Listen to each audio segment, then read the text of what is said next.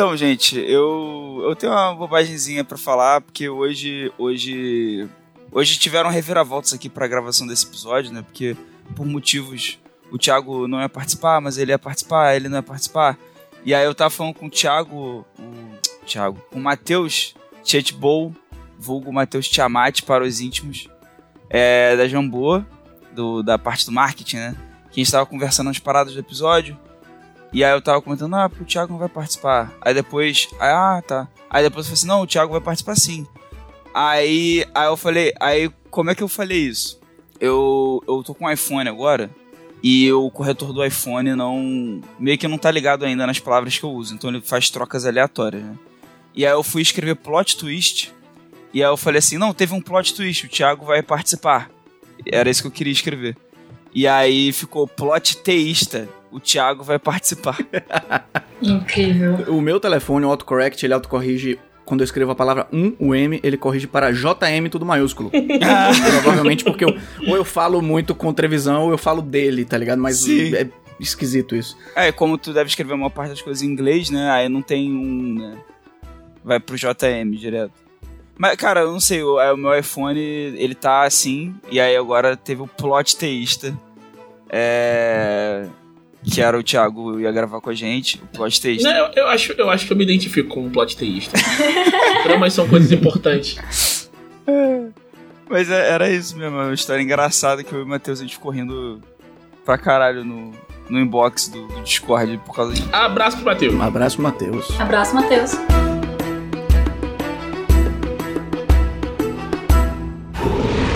Podcast Dragão Brasil.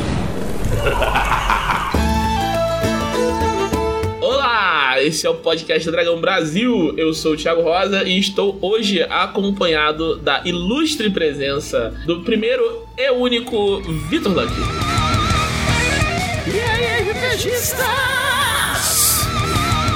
Estamos hoje também com a, aquela que não viu o anime, mas com certeza leu o mangá, Rita Isaka. Olá, queridos ouvintes da Dragão Brasil. Aqui é Rita Isaka. Eu estou muito feliz que vocês começaram a me seguir no Twitter. E... E estamos aqui hoje também com Gleco Lawson. Qual é? E é isso. Este aqui é o podcast Dragão Brasil. Você sabe, seu podcast favorito. Você acompanha semanalmente. E vamos entrar nas nossas notícias da semana. Breaking News.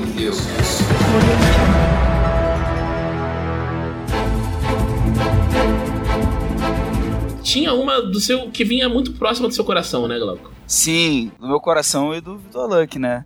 É, essa semana, de repente, de repente, pelo menos pra mim foi de repente, estava eu deitado para dormir, o Vitor Luck me manda uma mensagem. Amanhã terá um gameplay de 10 minutos de Zelda Tears of the Kingdom. E aí no dia seguinte de manhã teve e foi incrível. Você tá ligado que pra mim era 7 horas da manhã e eu acordei para assistir os 10 minutos de gameplay, né? Muito bom. Isso aqui é dedicação. Exatamente. É, É assim que se faz. E aí eu. te- inclusive na hora que foi sair o vídeo, eu. Eu tava assim, nossa, será que vai dar tempo? Porque eu tô em terapia, será que vai dar tempo? E aí não deu tempo, eu tive terapia. Mas aí depois da terapia eu fui assistir. E é incrível. é, assim, é legal porque esse trailer traz várias. Traz novas. Novos mistérios, mas também traz algumas respostas que o trailer, assim, só da, com a musiquinha não, não mostrava, né? E- e Já dá pra saber o, o, o que, que é o, o Tears do título? É, então, é, eu acho que ainda continua na, na ambiguidade. É, é, é um mistério ainda. É, eu acho que continua um pouco na ambiguidade, assim. É tanto no sentido de tear, de, de, de pedaços, né? Mas, sei lá, tem pessoas que correlacionam com a, tri, a tribo Sheikah do, da lore do Zelda, que é um olho com uma, com uma lágrimazinha. Então, Cara, eu não sei, velho. Eu acho que tem mais a ver com o Zonai e esse gameplay deu mais indicação de que talvez eles explorem um pouco o aspecto do Zonai. Da, do, que vem do, do Breath of the Wild. sim. Mas, mas assim, é- agora eu não sei se é teoria ou se é. Teoria que eu vi no YouTube ou se é. Que os Zonai eles têm a ver com o Sheikah, eu acho, um pouco. Então. A gente não sabe. A gente não sabe, né? Não, A gente não sabe. Breath of the Wild deixou tudo em aberto, a gente não sabe. E eu acho que vai ser nesse caminho, mas é achismo da minha parte. É, então, o que a gente sabe em termos de gameplay, assim, com certeza, é que nos trailers a gente viu o Link usando veículos, né? E a galera ficou meio. Ficou meio assim, como assim, Zelda Hot Wheels? O que, que tá acontecendo? E aí. E aí meio que a gente entendeu que esses veículos. Você que vai ter. É, não são exatamente veículos. Você não tá andando pelo mapa e tem um, um veículo. É, mas você vai poder pegar coisas do cenário e criar. Juntar eles. Então você pode pegar os troncos da árvore e transformar num, numa jangada, por exemplo. Ah, eu vi, alguém fez um escudo de galinha. Sim. Exatamente. E aí, tipo assim, é, é, legal que tem uns itens, por exemplo, olho de morcego. Tu mata um morceguinho e ele deixa o olho. Que tu usa, usava no Breath of the Wild pra algumas coisas de crafting. E sei lá, Sim, você podia colocar na. Não, isso você podia colocar na comida, né? Pra fazer uma gororoba. Uhum. Nesse novo, você vai poder usar essa habilidade para, por exemplo, colocar o olho do morcego na sua flecha. E isso faz a sua flecha virar teleguiada. Então, cria umas combinações pouco óbvias entre esses itens que, a princípio, eram só coisas que os monstros deixavam cair. E o que você pode fazer combinando com, com seus itens, assim. Então você pode combinar uma arma com a outra para aumentar o alcance da, de uma lança. Ou você pode pegar um graveto e e, e fundir com a pedra vira tipo um martelo improvisado. Nossa, eu tenho muita pena de quem tá testando esse jogo, cara. Cara. Isso vai dar um trabalho. Sim, eu, eu cheguei a comentar isso no Twitter. Isso aí os caras resolveram ganha-pão de toda uma comunidade de youtuber que se dedica a fazer vídeo de MacGyverzice em Breath of the Wild. E a Nintendo chegou e falou: ok, o sustento de vocês pelos próximos anos já está garantido aqui, ó. Pá! Mas eu acho é legal. Porque isso é uma isso remete às origens da série The Legend of Zelda. Nem todo mundo sabe, mas o próprio Miyamoto já falou isso, que originalmente a ideia era que fosse um mundo que tivesse alguns aspectos tecnológicos. Originalmente era para o, o Triforce era para ser pedaços de um microchip, um negócio assim, que não louco. me lembro direito. Então eu acho que eles estão tentando trazer essa ideia de lá das antigas, da mesma forma como o próprio Breath of the Wild foi uma de certa forma, né, não exatamente, mas de certa forma uma reimaginação do primeiro The Legend of Zelda, eu acho que eles estão tentando trazer esses conceitos antigos um pouco mais pra, pra, pra história agora. E eu acho isso muito legal. Eu achei bem bacana também. É, e aí até mostrou outros poderes também, mas esses poderes, eles têm... Assim, o que mais chamou atenção, pelo menos para mim, foi essa coisa dos itens, que os outros poderes, bem ou mal, já apareceram no trailer e eles são mais óbvios, né? Então, por exemplo, tem o trailer, tem o tem um poder que ele rebobina as coisas. Então, tem uma pedra caindo da ilha voadora. Você sobe nela, aí você rebobina essa pedra, aí você usa essa pedra de elevador, porque ela volta, ela sobe, né? E tem um poder lá que é bem interessante, que é você conseguir atravessar sólidos, mas só na vertical, né? Então o Link uhum. ele dá um ele dá um pulo assim e ele atravessa o teto de uma de uma estrutura. Pode ser uma casa ou pode ser uma caverna, por exemplo. Você sai no topo de uma montanha. É... E isso é interessante porque facilita a exploração em alguns aspectos, né? E. E sei lá, pode ser usado para puzzles de formas que a gente ainda não. É, você falou, você falou facilitar, eu pensei, não é, não é assim que o designer pensa, não. É, não, é tipo Isso assim. É só mais uma ferramenta para ele te atormentar. É, é porque em termos de explorar o mundo aberto, facilita um pouco dependendo da situação. É, cara. Ainda mais o Breath of the Wild, que tinha muito lugar alto, assim, montanhas, essas coisas todas, principalmente no early game que você tem pouca estamina, e aí às vezes você tá lá escalando essas coisas todas e você tá no meio da escalada. Você tem até poção de estamina para conseguir chegar até o topo, mas você tá no meio da escalada e aí começa a chover.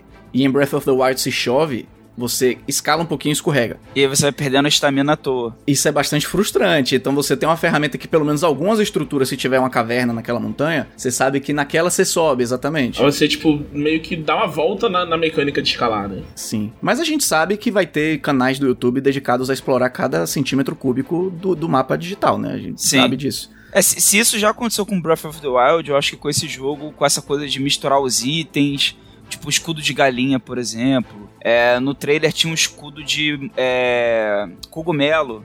Um cogumelo que o cara colheu, que no Breath of the Wild você também consegue colher. Aí colocou no escudo, quando o inimigo bate no, no escudo, espalha vários esporos. E aí o inimigo não consegue te ver, tu consegue dar um sneak attack nele por trás. É, é legal porque assim, o mapa de Hyrule da superfície, pelo que eu entendi, continua sendo o mesmo só que algumas coisas vão mudar pontualmente em alguns lugares, porque passou um tempinho, né? Como se fosse isso. E, e ela vai ter que ser muito concisa Então a notícia é: existe um filme de DD e ele tá no cinema. Sim, Vocês podem ver. aparentemente tá no cinema. Não é aquele que saiu quando a gente era criança. É um novo, aparentemente é bom. Estão falando bem. E eu, eu vou assistir. Eu com certeza vou assistir. Eu com certeza vou assistir também. Né? Não, tem que assistir, não tem, não tem muita escapatória disso, não. Isso é uma obrigação praticamente.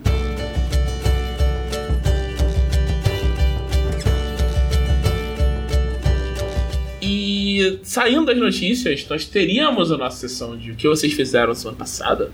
Mas nesse podcast, nós temos uma, uma surpresa.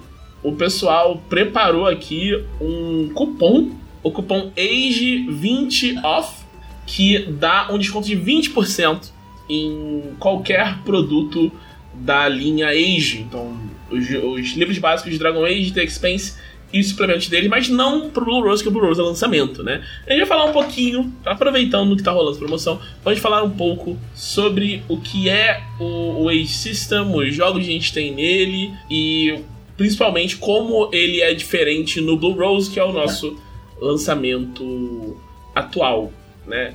E aí a gente vai, basicamente, eu e o Glauco a gente vai falar mais e vai ouvir perguntas pra gente ir é, completando à medida que a gente vai andando. Então o podcast vai ser um pouco diferente essa semana, basicamente. Sim. Mas sobre, sobre o Age System, o que para você, Glauco, o que, que é o Age System? Cara, o Age, ele. ele é um sistema bem. Tipo, você fala pra mim pessoalmente, como ele toca meu É, coração, assim, ou. É, onde, onde ele mora no seu coração? Cara, então, ele mora no meu coração. Eu conheci o, o Age System com o Dragon Age, com a caixa. A caixa que a Jambô lançou, né? A caixa inicial do Dragon Age. É, que eu sempre fui muito fã de Dragon Age, né? E quando eu vi que tinha um RPG, eu quis conhecer. Então eu não sabia que. Eu não sabia qual ia ser a do sistema, sabe? Eu comprei porque era Dragon Age. E era isso aí. Se fosse, se fosse qualquer sistema, eu já tava feliz. Mas eu fiquei muito satisfeito na época. E, e na época, assim, eu era, eu era bem novo. Tipo assim, eu não tinha muito. Muita referência, vamos dizer assim, sabe? Pra ficar comparando. Ah, não, porque eu gosto mais desse, eu gosto mais daquele. É, mas eu fiquei muito satisfeito com o Age, porque podia ter sido, no caso do Dragon Age, podia ter sido. Como é que pode dizer? É. Mais prático, só colocar alguma coisa meio D20 ali e dizer Dragon Age. E aí, alguém como eu naquela época teria comprado porque era Dragon Age, sabe? É, mas assim, teve todo um trabalho da, da Green Ronin de, de fazer um sistema que depois ele foi se tornar genérico, a gente vai chegar nisso, né? Mas um sistema que tivesse a ver com a pegada do Dragon Age. E quem e, e como fã de Dragon Age eu senti isso. Então, tipo assim, desde, é, desde como as classes são pensadas, até as raças ali, no caso do Dragon Age, que, eu, foi o que eu joguei pela primeira vez, eu pensei assim, nossa, não, esse aqui é o RPG do Dragon Age. Naquela época não tinha um livro básico, só tinha essa caixa, né? Então eu joguei bastante só essa caixa. E aí, quando, quando o livro básico foi sair, a, a campanha já tinha terminado. Então foi uma, foi uma experiência, assim, com menos níveis do que normalmente seria com o livro básico. É, eu acho uma coisa, uma coisa bem bacana dessa da influência do Dragon Age para pro sistema Age até hoje, né? É como a gente enxerga classe. A maior parte dos jogos com classe você tem uma variedade bem grande de classe, né? Então quando você tem suplementos novos lançados, você vai expandindo e tal. Até jogos que começam com poucas classes costumam expandir essa quantidade, tipo o, o Numenera, né? O Numenera na, na primeira, primeira edição tinha só três classes, aí depois do Numenera 12 a gente tem duas classes novas que meio que diversificam o Jack, te dão mais variedade dentro desse. Não, especial, não é variedade, né? Que eles são mais. São jacks especializados, basicamente, das classes novas. E o, o Age até hoje não. O Age se mantém com três classes, né? Às vezes, dependendo do. Ou sem classe, como o mais recente que saiu, o quinta edição ele não tem classe. Mas quando tem classe, ele tem três classes que podem mudar o nome dependendo do, do cenário que você tá. Mas são as três classes que você tem no Dragon Age. Sim. Quando você vai jogar Dragon Age, você pode ser guerreiro, você pode ser ladino ou você pode ser mago. Então é a partir daí que vem no, no- nos jogos Age, né? No, no Blue Rose mesmo os nomes são diferentes. Você tem o, o especialista, o, o guerreiro e o adepto, que são esses, esses, essas equivalências, né? É. E até no Deck Spence mantém essa estrutura de três classes também, se eu não me engano, né? Só que pensado pro, pro Deck Spence. É, o, o Expense, ele é. ele- vamos chegar no, no Expense depois, a gente for falar especificamente de cada, de cada um dos jogos que tem na linha. É, sim, é melhor. Até porque ele é, o- ele é o que tem um gênero mais diferente, então ele tem mais diferenças, é, eu acho, assim, comparado aos outros. É, a- se a gente for, é, acho que a gente tem aqui com certeza, porque o, o maior experimento com o, o sistema Age que a Running já fez, a a editora publica eles e tal, a gente tem um relacionamento muito próximo da Running, a gente lança não só os jogos Age aqui, como a gente lança Mutantes e Malfeitores também, a gente lançou o Guerra dos Tronos, que também é um jogo deles. É, eles têm. Eles vão. Tipo, o primeiro. o- os primeiros. Primeiras tentativas deles de mexer no Age com o, o Dragon Age era uma coisa de aproximar do, do jogo e, e entendendo como estavam mexendo, né? Sim, E à medida que vai saindo, eles vão ficando mais ousados com o, o design que faz. E já saíram vários produtos pro, pro Age, né? Além dos, dos cenários específicos que a gente tem aqui, tem dois jogos genéricos a partir do Age. Tem o Fantasy Age, que você usa para jogos genéricos de fantasia. E você tem o Modern Age, que você usa para jogos na. é, a- o nome é Modern Age, mas você pode usar tanto para jogos modernos quanto para jogos mais futuristas. Né? E o. O Expanse, ele meio que é a base pro. pro Modern Age. pro Modern Age. Da mesma forma que o Dragon Age acabou sendo pro Fantasy Age, em alguns sentidos, né? Isso, isso mesmo. É, é interessante que eles apro- aproveitaram, assim, a...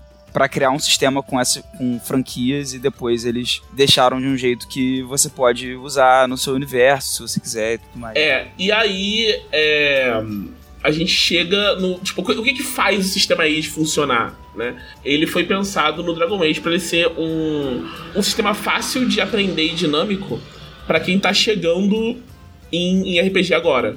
Né? Ele tanto que ele tem as caixas introdutórias aqui.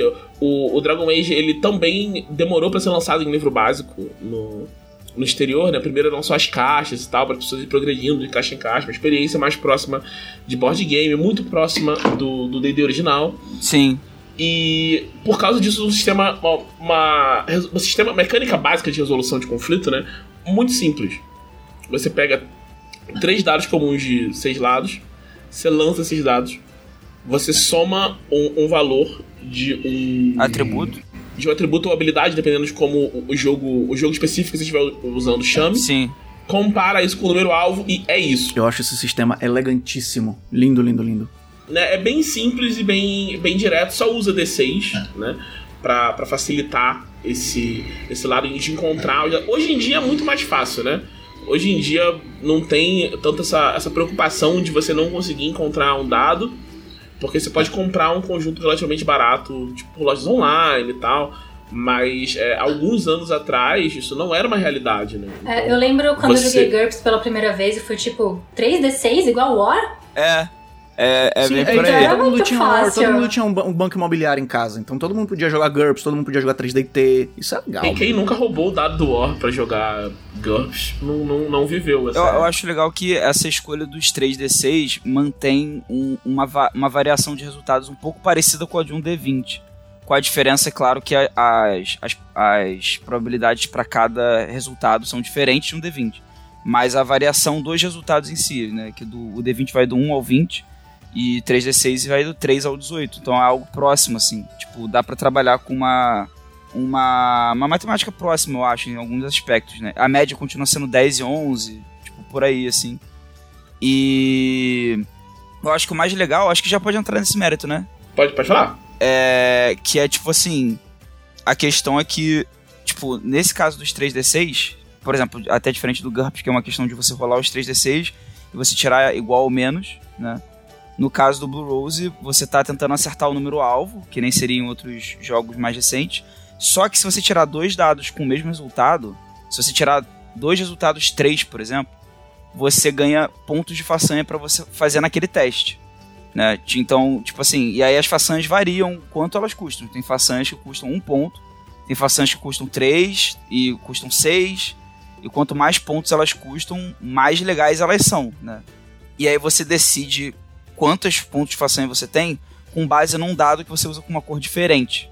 Então você joga 3d6, mas por exemplo, você usa um dado azul e, vo- e você define que aquele dado azul ali, você usa dois dados vermelhos e um azul. né? No caso do War, por exemplo, seria você pegar dois dados vermelhos e você pega um amarelo, né? Aí você fala, o amarelo é o dado do drama, que, que é chamado no Blue Rose, pelo menos, né? É, e aí, quando você rola, se, se você tirar quaisquer dados com números iguais, não precisa ser o dado do drama. Mas aí você ganha um número de pontos igual ao dado do drama. Então, se você tirar 5 no dado do drama, é, e você tirou outros dois resultados que foram iguais, você tem 5 pontos de façanha para você usar no seu teste. E essas façanhas são efeitos extras, assim, que, que incrementam a cena de alguma forma. Você escolhe qual façanha você quer fazer. E o, tem uma outra funcionalidade desses, desses dados que é, é, Isso é uma coisa que eu acho que não tem no Dragon Age, eu acho que ela vai, foi surgindo nas outras versões. O Dragon Age chama de dado do dragão. Sim. Né? E o, o, o, dragão, ele é uma coisa. É, ele vai aparecendo muito em coisas do Dragon Age, tá no título e tal. Mas não é necessariamente uma coisa boa. Né? Sim. É tipo uma coisa marcante, uma coisa poderosa e tal. Mas depois quando ele tomou essa, essa, essa identidade como dado do drama em outros jogos, é, ele também serve para determinar a intensidade do seu sucesso. Sim, verdade, verdade. Então você foi lá, jogou, teve sucesso, mas você tirou um no seu dado de drama, então você conseguiu raspando. Teve sucesso, mas não foi por tanto. Agora, se você tira um, o valor máximo, você tira um 6 no seu dado de drama, o, o mestre pode até te dar um benefício adicional pelo que você fez, porque você conseguiu da melhor forma possível e tal. Assim, você já vai ter benefício se você tiver um façanha, você vai ganhar 6 pontos de Sim. Mas ele pode dar um benefício adicional, porque ele tá medindo ali o, o sucesso específico daquela ação e ele foi é, maior do que o, o, normal nesse, nesse caso aí, né? Não foi, não foi só em cima da hora você conseguiu é. Mas se isso é determinado por uma rolagem, você acha que isso melhora ou piora roleplay? Eu acho que depende. Tipo, essa é uma parte que é quase opcional da intensidade do, do sucesso. É, você pode usar essa questão da intensidade, para não dizer que é opcional, em situações em que poderia rolar um empate, o mestre pode usar, por exemplo, o resultado dado do drama para desempatar. Você pode ter rolado igual ao oponente, mas quem tiver rolado melhor no dado do drama desempata, por exemplo mas no geral é opcional, é uma, é mais pro mestre balizar como ele pretende descrever o seu sucesso, sabe?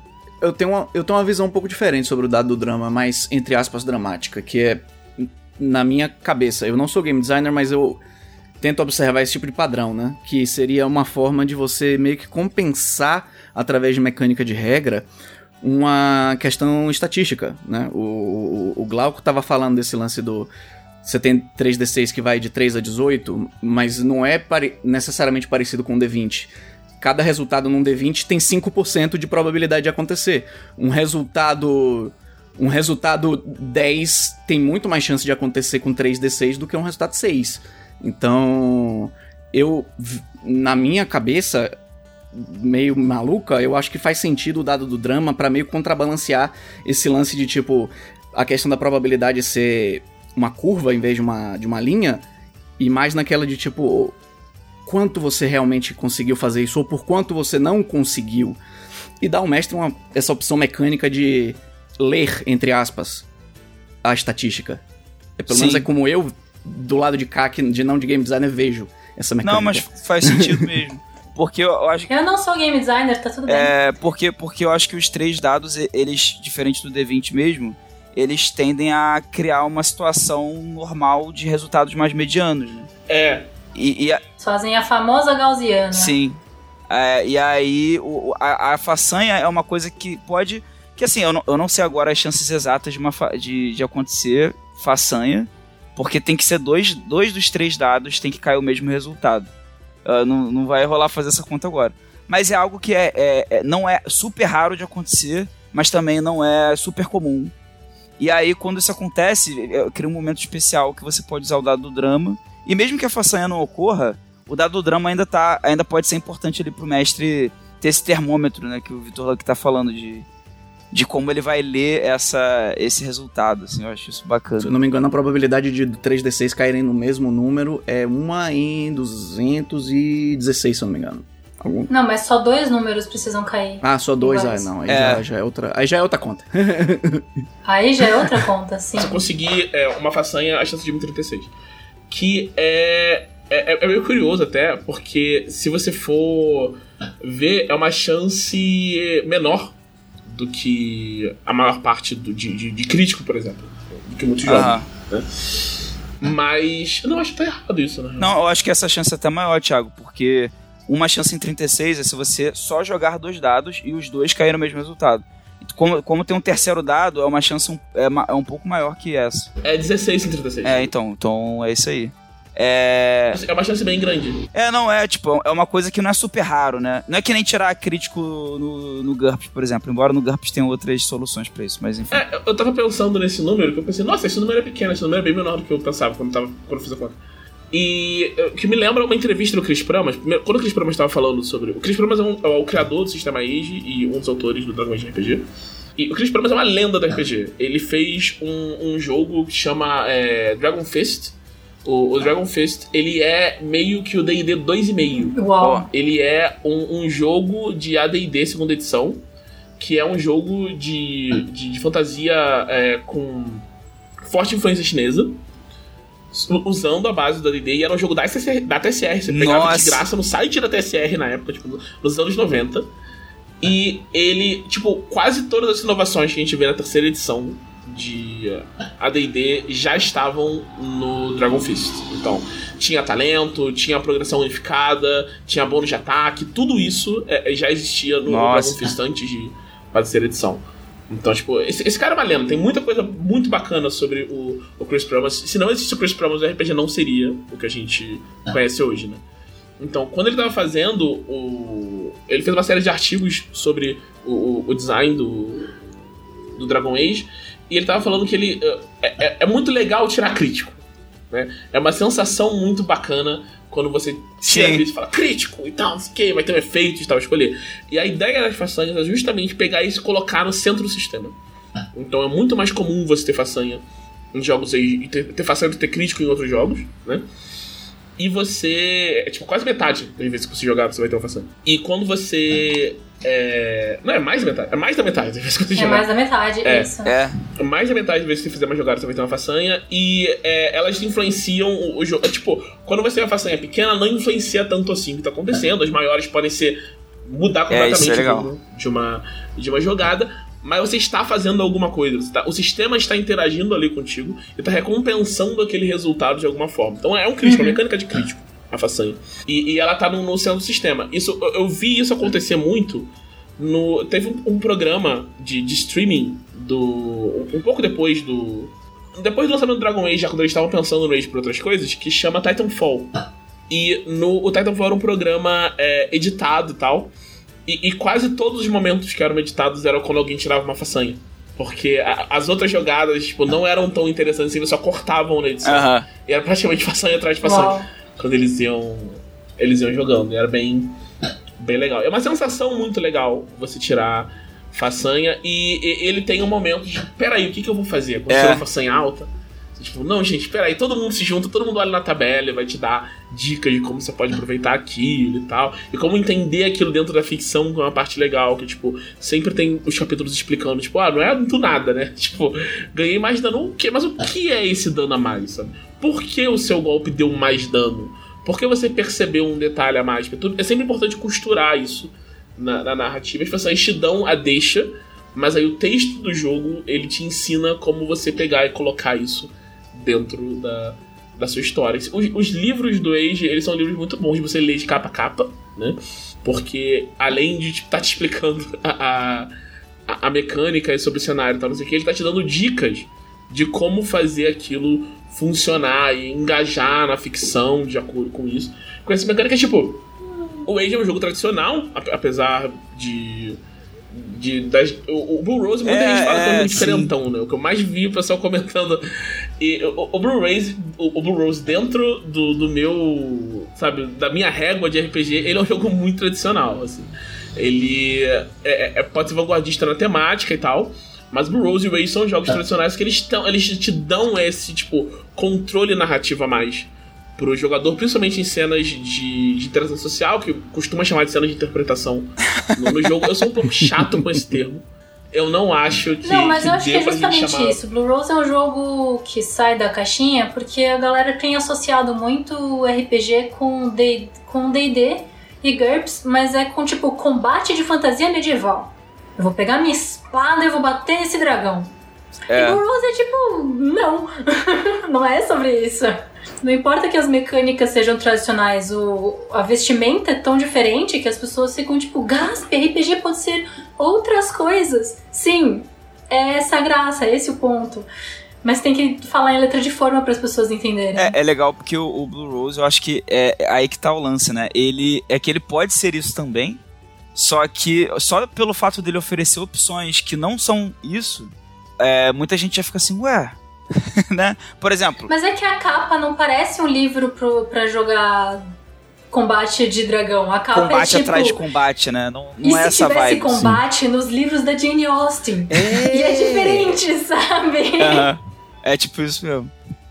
É, eu, eu, acho que um exemplo legal que a gente pode dar disso, eu ia comentar das façanhas, que o legal é que elas são super frequentes, mas elas não são necessárias, como o Thiago falou, elas não são necessariamente explosivas toda vez que você tem elas, porque elas têm uma, uma, uma variação bacana, assim, uma certa granularidade de você ter um ponto de façanha ou de você ter seis pontos de façanha.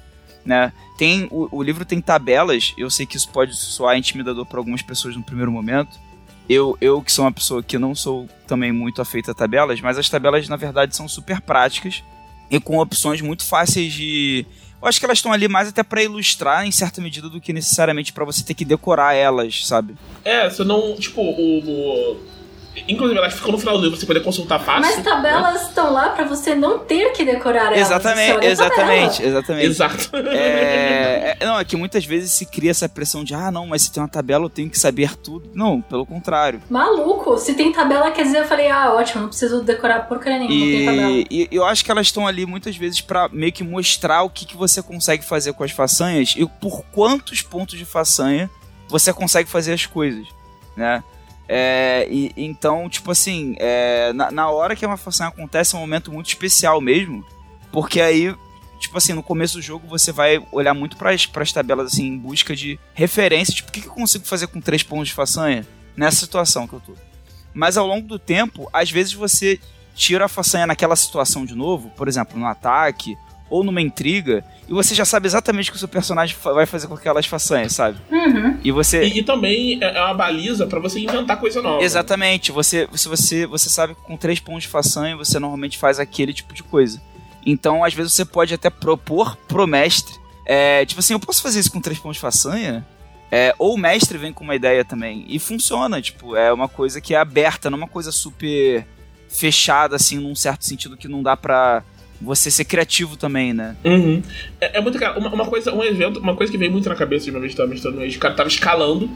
E, e, ele queria, é, tipo, não tinha terminado uma escalada ainda, mas tinha tido sucesso, tinha tido façanha. Ele queria saber, cara, eu, eu tô escalando ainda, mas já que eu tô chegando e eu tive façanha, eu posso jogar minha mochila lá em cima? E ela pode, tipo, chegar antes de mim? Aí eu pensei, ah, quantos pontos de façanha você teve? A primeira coisa que veio na minha cabeça, quantos pontos de façanha você teve? Sim. Aí eu falei, ah, tive quatro, ah, então beleza, você consegue? Sim. Sabe? Então, tipo, ele te dá essa, essa margem, assim, para deixar o, o, jogador. E por que você dá controle pro jogador também, né? Uhum. É tipo, é, é, limita o controle narrativo do, do jogador, mas você entrega para ele um pouquinho. Ele pode, tipo, brincar de editar uhum. as coisas e tal. No, no Blue Rose eh, tem umas façanhas que são bem drásticas nesse sentido, principalmente de interação, né? Tem a façanha de flerte, a façanha de flerte é maravilhosa, Sim. porque, tipo, você escolhe um personagem na cena que tá vendo a sua interação ali, você faz um teste e você passar, o personagem está apaixonado por você. É isso aí. e é isso, tipo, não era nem sua intenção, sabe? Wink, wink. Não era nem sua intenção, mas aconteceu. Então, tipo, isso, isso dentro dessa temática, tipo, tanto que é, na, na mesa que a gente jogou no Buquê de Espinhos, todas as vezes saiu façanha em interação social, todo mundo usou Fle a, o flertar se tinha ponto. Porque, tipo, é, vale muito a pena. É, tipo, você tá mexendo, interagindo muito mais com, com o mundo. Que você tá, tipo, ganhando um bônus ou encontrando alguma outra coisa, né? Você tá tratando de personagens, isso faz uma diferença muito grande. Então, ele te deixa é, fazer. É, é como o, o Glauco falou, algumas são muito explosivas. Flertar é uma dessas, que é muito explosiva, sabe? Ela, inclusive, gera outro teste. Né? Você faz um outro teste para ver se, se acontece ou não. Não é garantido e tal, mas é bem. É bem interessante ela existir desse desse jeito. E cada jogo do Age costuma ser. Costuma ter, além de mexer um pouquinho na lista das façanhas, né? Costuma ter as suas façanhas específicas para coisas que tem naquele jogo. Tipo, o Expense tem façanhas para combate espacial. Aham. Então, tipo, você tá pilotando uma nave, você vai ter uma lista específica de façanhas que você vai usar ali e tal. Inclusive, é, o, o Expense ele é muito bacana nesse sentido, Porque ele é um tipo de jogo que é muito raro a gente ter aqui no, no Brasil, né? Jogo de ficção científica já é difícil de chegar aqui. E o Expanse é um jogo de ficção científica hard. Então, é, não tem. É, tudo que tem ali é alguma extrapolação através a, a, tipo, de ciência que existe de Sim. verdade. Né? Então. E olha, pra, pra são- mim foi. Porque eu já conheci o Age e quando eu fui revisar o The Expanse, eu pensei assim, poxa, mas o Age é um sistema muito simples, né? Porque talvez até por essa questão assim. da gente não ter um- uma tradição muito forte de RPGs hard sci-fi. E aí eu falo por mim também, né? Minha referência de hard sci-fi é. é sei lá, é muito antiga. É quando, quando eu peguei GURPS pra ler. E aí tinha coisa de hard sci-fi. Poxa, E aí eu. Em termos de RPG, assim, que eu tô Aham. falando, né? E, a, e aí eu pensei assim, pô, o Age é um sistema muito simples pra. pra abarcar o- todas essas coisas. E, e é- é- eu acho muito incrível como é que. Não, mas dá pra fazer. A gente fez o Hard Sci-Fi, é um sistema simples. Porque eu tinha essa, eu tinha essa, essa preconcepção, entendeu? De que, não, se for hard sci-fi tem que ser um negócio muito difícil. E, e, tipo, não, é possível. É possível você é, simular e abstrair conceitos de hard sci-fi de uma forma simples. Né? E eu fiquei muito maravilhado com isso. É, esse- esse- acho que esse é o grande pulo do gato que o Expanse faz, assim, porque ele é um jogo bem eficiente, ele muda onde precisa mudar, né? Tipo, no começo a gente tá falando ah, que o Glauco falou como é, que- de como é que faz classe no, no Expanse. Não tem classe no Expanse. É, no Expanse. Você tem. É. Você tem o nível em geral, você escolhe a origem, escolhe a profissão, você determina algumas perícias que você vai ter.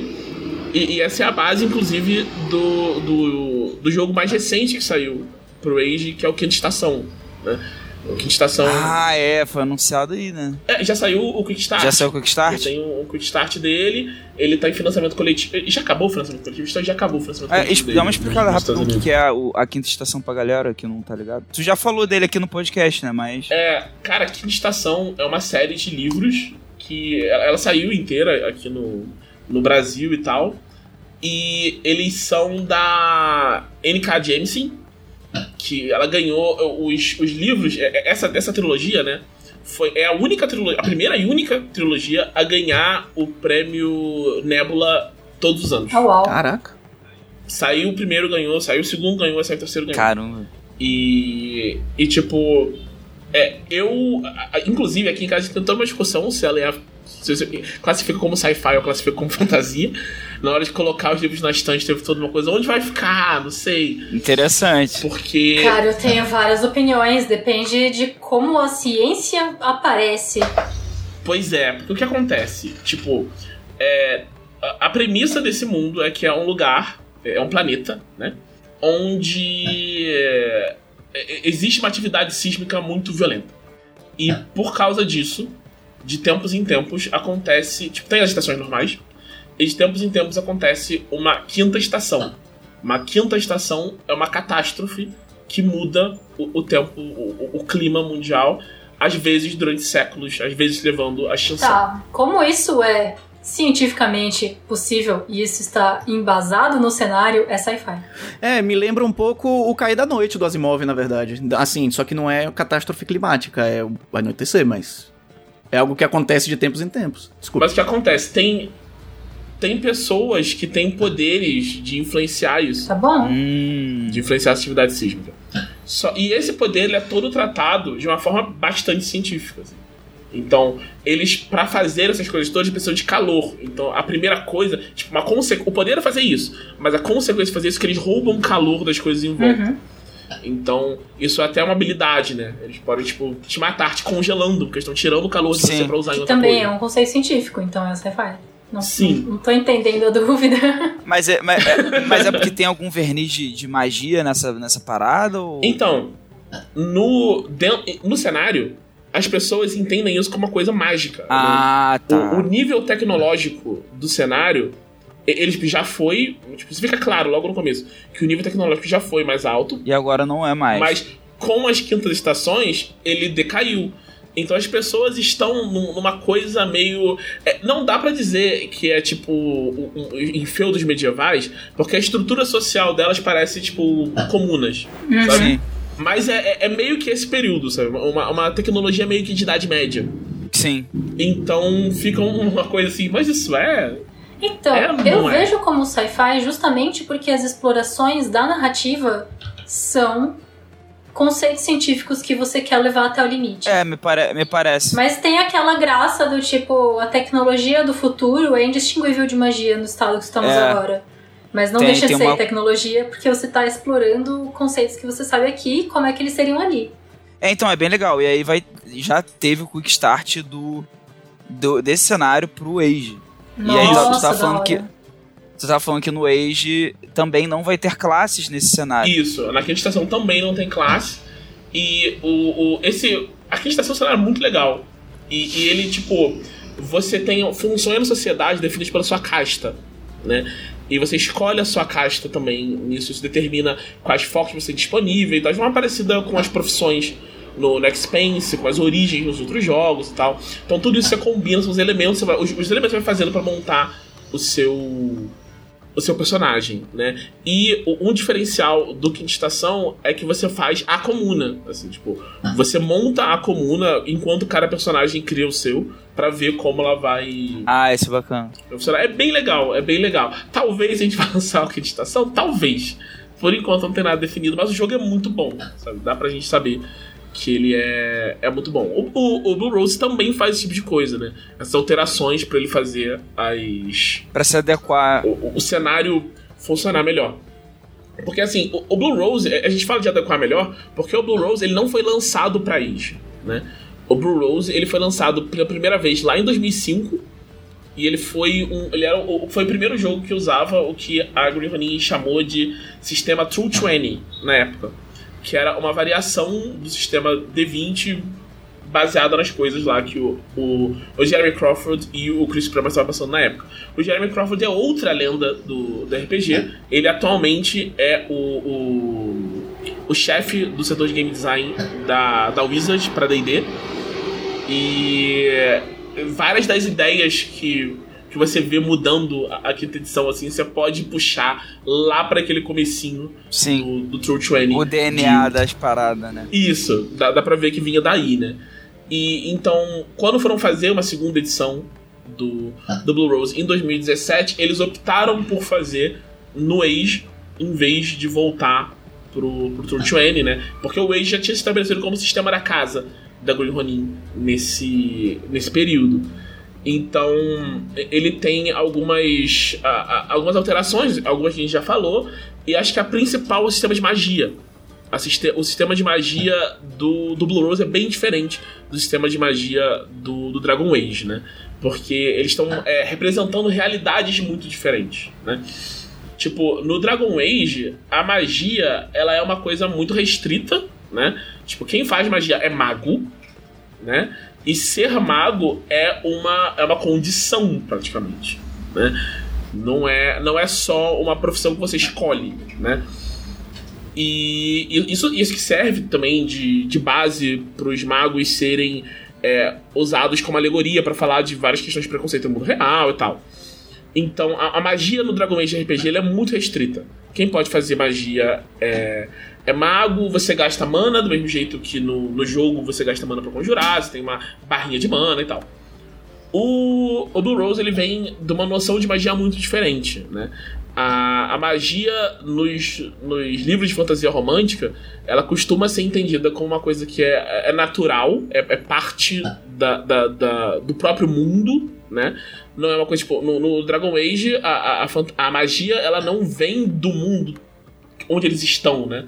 Não vem, não vem de Tedas, vem do, do, do Turvo, Do que é um, Turvo é. outro é. lugar de onde você tira essa energia, meio que uma É, outra dimensão, e é considerado pelos sonhos e tal.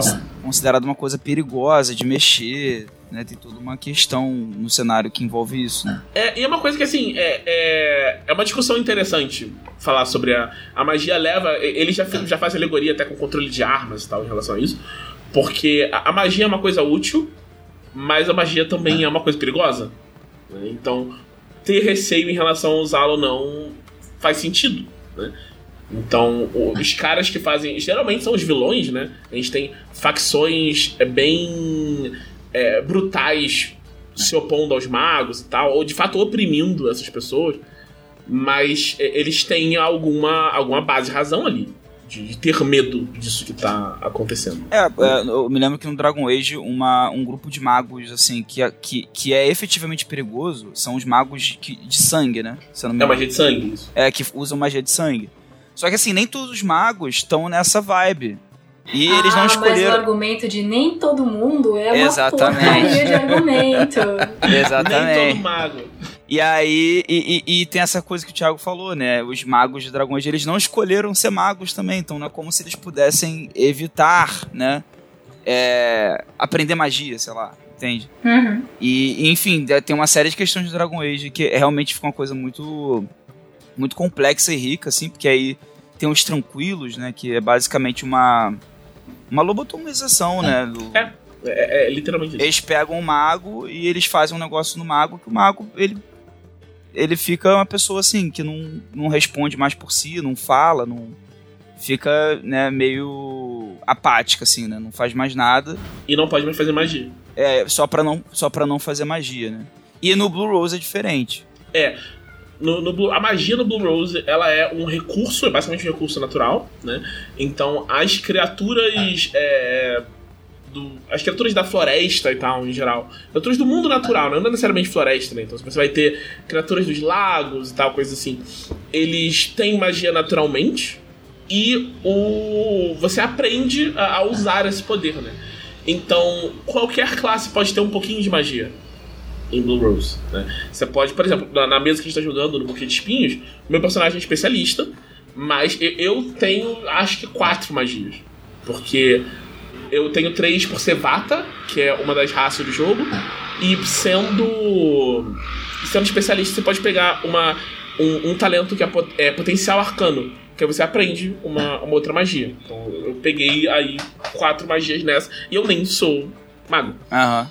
E, e não tem pontos de magia. Né? Então, muitas magias você vai poder usar quantas vezes você conseguir. Só que o que é conseguir?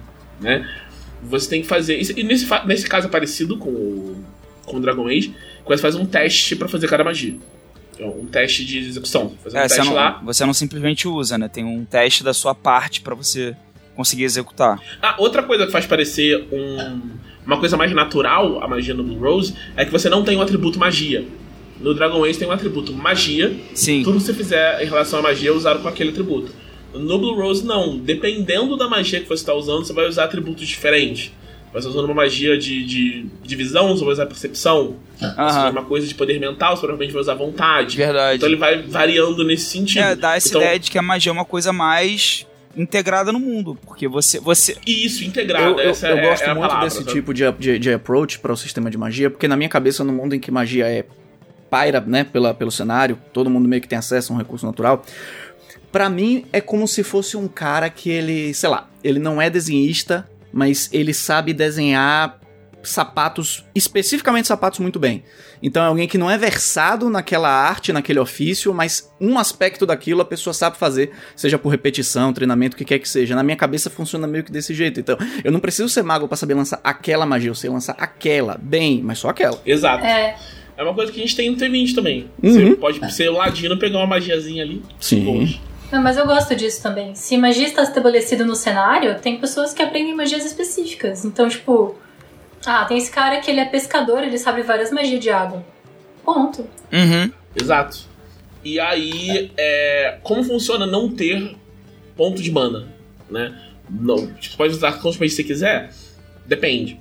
Porque cada magia, ela tem um, um valor de fadiga, né? E aí você faz um teste pra você ver se aquela magia te cansou ou não. E à medida que você vai ficando cansado, você não pode mais... Você toma as penalidades normais, porque tá cansado, né? Você pode ficar cansado por outras coisas além de magia. E tem um limite pro seu cansaço. E aí é, é assim que ela te afeta. Tipo, ela vai, só vai. É como se fosse, de novo, ela integra mais nas atividades normais do mundo. Porque você pode escalar uma montanha e ficar cansado, você pode conjurar a magia e ficar cansado igual. Uhum. E, e inclusive, é, como é o mesmo. afeta na mesma coisa, então, sei lá, por exemplo, num, num RPG que tem a, essa separação entre é, o meu recurso mágico e o meu recurso físico, você não precisa se preocupar de, se, de escalar, uma, escalar uma montanha, não vai te atrapalhar conjurar magias. Porque são duas coisas diferentes. E no Blue Rose, você, enfim, você vai escalar montanha, você, pô, quando chegar lá em cima, eu tenho que tomar cuidado, porque se eu for usar Tá magia, cansado, eu já vou é. estar cansado. E algumas magias eles não, não elas não te oneram o bastante pra você ter fadiga. Então você pode usar elas quantas vezes você conseguir, né? E um, um exemplo que tem é, é- é a magia que, de como os ridanos, que é um dos povos que tem em, em Blue Rose, né? Os ridanos, eles são animais que têm uma capacidade mental melhor, né? Eles têm poderes psíquicos, todos os ridanos têm poderes psíquicos, mas, tipo, eles não falam. Um gato ridando, inclusive, na nossa mesa. Você Me- pode ver Melhor a raça. fazendo miau. Maravilhoso. É impossível, não tem como. Se eu jogar Blue Rose, eu, só- eu vou jogar com essa raça, é impossível. né? Mas aí, quando você quer se comunicar diretamente com palavras, você tem que usar um, um arcano, que eu me chamo de magia do Blue Rose. Que é muito elegante, hein? Sei lá, eu não. Eu acho muito bonito. eu acho que tem tudo a ver, porque no Blue Rose tem. Eu te interrompi foda, mas é, tipo assim, é porque eu acho que tem tudo a ver. Imprime muito a ideia do, do cenário numa troca de palavra tão simples, sabe? E tem, tem toda uma questão que tem as cartas, né? do- de tarô no Blue Rose também. Só que num outro contexto do jogo, não nesse, da magia, mas. Sei lá, parece que combina, assim. Sim, sim. Inclusive, é outra, outra coisa do.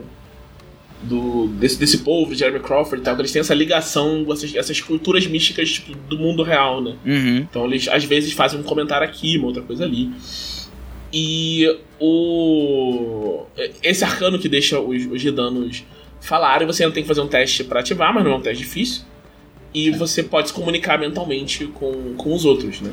Uma outra. Uma, uma semelhança que tem entre a magia no Dragon Age e no Blue Rose é que no, no Dragon Age você tem a magia de sangue, que ela é a magia tipo do mal, né? Que você faz coisas proibidas e tal. O sistema meio que não te impede, não, ele não te desincentiva a fazer magia do sangue, porque é como acontece no jogo. Sim. No jogo, inclusive no, no primeiro Dragon Age, a primeira especialização que você abre pra o seu personagem ser é mago do sangue. Então, desde o começo o jogo tá falando assim: é, você pode usar essas ferramentas aqui. É, sabe? tanto é, vai, vai de você, né? Vai de você. É. E no Blue Rose, não. O Blue Rose existe, o, o sistema é, tem uma questão moral sobre o uso de, de magia, né? Então, tem vários poderes psíquicos e, e que- magias que lidam com a mente e tal. Mas tem uma magia que, tipo, ler mente. Aí você olha, tipo, jogador de RPG, olha, tipo, eu- vou, eu vou dedurar aqui logo e falar. A Clarice, quando tava fazendo o personagem dela, falou: é um mistério, eu vou pegar ler mente. Eu vou resolver o problema todo lendo da mente. Primeira Sim. pessoa que aparecer. Só que aí você olha a descrição da magia e fala que invadir a mente de uma pessoa contra a vontade dela é feitiçaria, que é como eles chamam essas magias que são moralmente deploráveis. Não sei o Sim. quê. E fazer feitiçaria faz você ganhar corrupção, que é uma, uma mecânica do jogo pra ir fazer você. pra falar não. Não faz Não isso faz não. isso. É. Para, para de bobeira. Joga legalzinho. Não precisa. Fica na moral. Aquele meme do Michael Jordan, né? Stop. Stop. Stop it. Get some help. É, não, então eu acho isso bem legal, porque inclusive essa percepção do Blue Rose em relação a, a consentimento psíquico, vou chamar assim, eu acho bem legal, porque eu vou dar, eu vou contar um caos numa mesa minha. É, que é de D&D, inclusive. Na verdade, de level up, né? De level up, a mesa de level up. E aí, um amigo meu, o Jorge, ele tava precisando... Ele é meio um telepata, assim, ele tava precisando fazer uma investigação, que nem no, mesmo, na mesma lógica da Clarice aí. E aí tinha um NPC lá. Aí, tipo, pra facilitar as coisas, ele só leu a mente logo do cara. Que aí, pra conversar com o cara, o cara ia ter que ver se o cara tá mentindo, um monte de coisa. E aí ele, ele só leu a mente do cara. Aí a história seguiu, e dali a um tempo ele foi confrontado com isso. Um outro jogador acabou encontrando com ele e perguntando sobre isso. Ah, não, porque eu acabei sabendo que, que você leu a mente do, do fulano, né? E, mas assim, eu não tô aqui pra te perseguir, nem pra te punir de nada, né? É, porque não foi, não foi uma atitude maligna. Você só olhou a mente do cara. Tipo, você não machucou ele, você não. sabe? Nesse sentido que a gente entende a, a, a, o, que, o que seria maldade, né? E aí, na hora, eu tava mestrando, pensei assim, cara, se fosse no Blue Rose, ia ser maldade sim. Porque ele violou o espaço do cara, ele só, ele só chegou assim, ele nem quis conversar com o cara, só olhou a mente e meteu o pé. Tipo, o cara não concordou em, em, em necessariamente em ler a mente, assim, ele não perguntou, sabe? Posso ler sua mente? É, não então... teve consentimento na telepatia. Exato. Exatamente. E, e, e, essa é uma parada que passa meio despercebida em jogos de fantasia, assim. Por exemplo, necromancia é uma parada muitas vezes colocada como imoral e, e essas magias de elemente. Não, é você. É tipo GG? Enfeitiçar pessoas. Não, tudo bem, eu vou enfeitiçar. É, e no Blue Rose, isso tem o peso que eu acho que é um peso interessante, porque, pô, não é uma coisa trivial, né? Você vê o que a pessoa tá pensando, pô. Tem uma noção de privacidade ali. No mundo onde magia psíquica é comum, como no caso do Blue Rose, né? É, faz sentido que que exista uma etiqueta, assim, como se usa isso da forma ética, de uma forma ética. Uhum. Porque senão ia ser, doide... ia ser loucura com doideira, né? Como chamam, como tô falando gente. Eu gosto muito em Doctor Who, que é uma série que eu gosto bastante. Uhum. O doutor, o personagem principal, ele tem alguma capacidade telepática, psíquica e tal, né? E apareceu em algumas vezes ele pedindo permissão para ler a mente de uma pessoa, para interpretar uma situação ou alguma coisa assim. E eu lembro de uma cena que ele fala: se tiver qualquer coisa que você não quer que eu veja, imagine uma porta na frente dela. Eu prometo que não vou abrir. Ah, maneiro. Então, isso para mim é um exemplo de etiqueta no mundo em que isso Sim. existe, sabe? Sim. É, e tem um episódio também de Doctor Who que o Doctor vai ver a mente da pessoa, a pessoa dá o consentimento e a pessoa começa a chorar porque ela vê a mente do Doctor e o Doctor fica tipo, eita, que? E aí a moça vai lá e, e... responde: a porta abre para os dois lados. ah, isso é bem legal, essa concepção, né? De que não é só uma pessoa pescrutando na cabeça da outra, é uma, uma conexão, né? É, mas é, é tipo, conexão. porque a pessoa não tinha essa adaptabilidade de usar poderes psíquicos porque era um humano Sim. normal, ela não sabia a etiqueta de que olhar de volta é Sim. é feio, sabe? Ela acabou vendo. Ela, ela acabou, acabou vendo. E o Doctor é uma pessoa mentalmente perturbada. Então, foi muito complicada aquela cena. É, mas, mas então, é, no, no Blue Rose isso é bem relevante, né? E causa. É, eu dei o exemplo que a gente tá falando de elemente, mas enfeitiçar pessoas, por exemplo, também é feitiçaria, né? Isso. Você, você obrigar a pessoa a fazer uma coisa assim. Tipo, ah, protege a gente, sei lá. Pode é, ser... Qualquer coisa que influencia o livre-arbítrio de alguém é feitiçaria. Sim. Que é uma coisa que até, né, tipo, dessas tradições místicas se fala nisso também. Você não faz coisas que mexem com o livro do outro. Não, e é daí que eles tiram isso pro. Não, e, e pensando do ponto de vista fictício, uma vez que você pensa assim, é difícil de pensar de outra forma, né? É, você tipo, começa a reparar sim. nas outras mídias e fica tipo, putz, cara, é mesmo. Em Harry Potter é errado você causar dor, você matar pessoas e você dominar a mente da pessoa. Mas ler a mente da pessoa tá de boas. Tá Usar valendo. é, tipo verdade assim... nas pessoas sem o consentimento delas tá de boas. Gente, cara, que, como assim? Você pensa no uhum. mundo de Avatar, o desenho, é como dobra de sangue é uma parada abominável, tá ligado? Porque por mais que você possa usar suas dobras para agredir uma pessoa, a dobra de sangue toma o controle, sabe? E isso é uma uhum. parada sinistrona na, na, no universo. Uhum. Sim. E, e eu, eu, acho interessante é, pensar, sei lá, assim, levar, independente do Blue Rose, levar isso pra. Pra vida. Pra, pra, pra vida, pra, pra, pra, sua, pra outras mesas e tal. Porque aconteceu esse lance na minha mesa de, de, de level up, eu fiquei assim, putz, é pior que agora, como a situação já tá posta dessa forma, eu como mestre nem posso mais fica aí. Eu fiquei com esse eu fiquei pensando nisso, falei, pô, não, não deveria ter sido trivial ler a mente assim do, do NPC dessa forma, foda-se, né? E eu acho que é uma reflexão interessante, assim, até do ponto de vista fictício mesmo, sabe? Pensar o mundo de fantasia faz todo sentido, é, tem lógica. Assim. Outra coisa também que acontece com frequência em fantasia é ter aquele personagem que consegue influenciar as emoções das pessoas ao redor dele. Sim.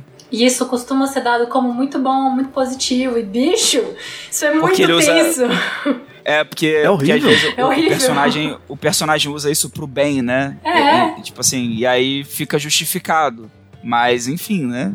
Fica aí a reflexão que, que o Blue Rose traz mecanicamente. Não é uma coisa assim que o mestre tem que discutir com os jogadores, né? Tá lá, ó, não é legal, é feitiçaria, você pode perder o personagem, E eu acho que é legal aí, Thiago, da questão da corrupção, é que além, além dela ser uma questão moral, sei lá, poderia ser só uma questão moral no sentido assim, ah, se você atingir X de corrupção, você, enfim, vai virar um vilão e tal.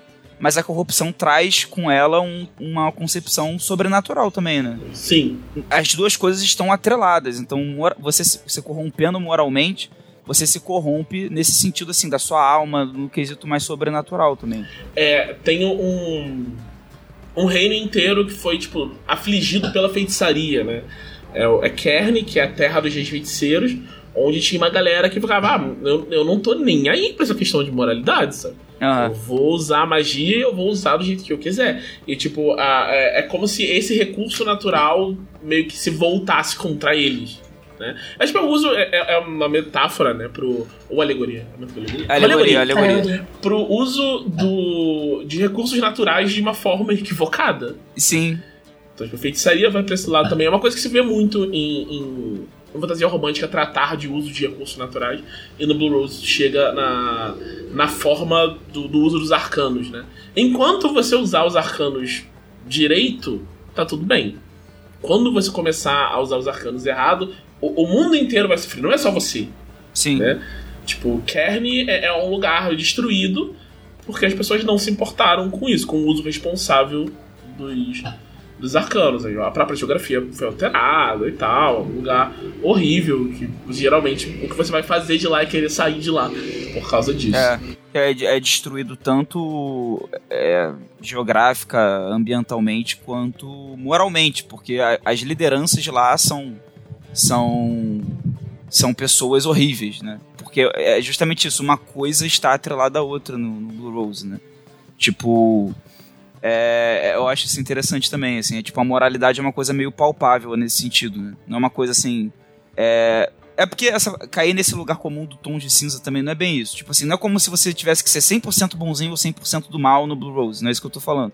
Tem, tem personagens que estão no meio do caminho, ou que se vêm que se vem numa situação que tem que tomar decisões difíceis e tal. Não é uma coisa maniqueísta nesse sentido. Mas é uma questão, assim, que é é palpável quando, por exemplo, um personagem cai nesse abismo aí, nesse lugar. E aí fica uma coisa bem palpável para todo mundo que tá em volta, pro reino, etc. Fica uma coisa assim, a escala aumenta, né, bastante.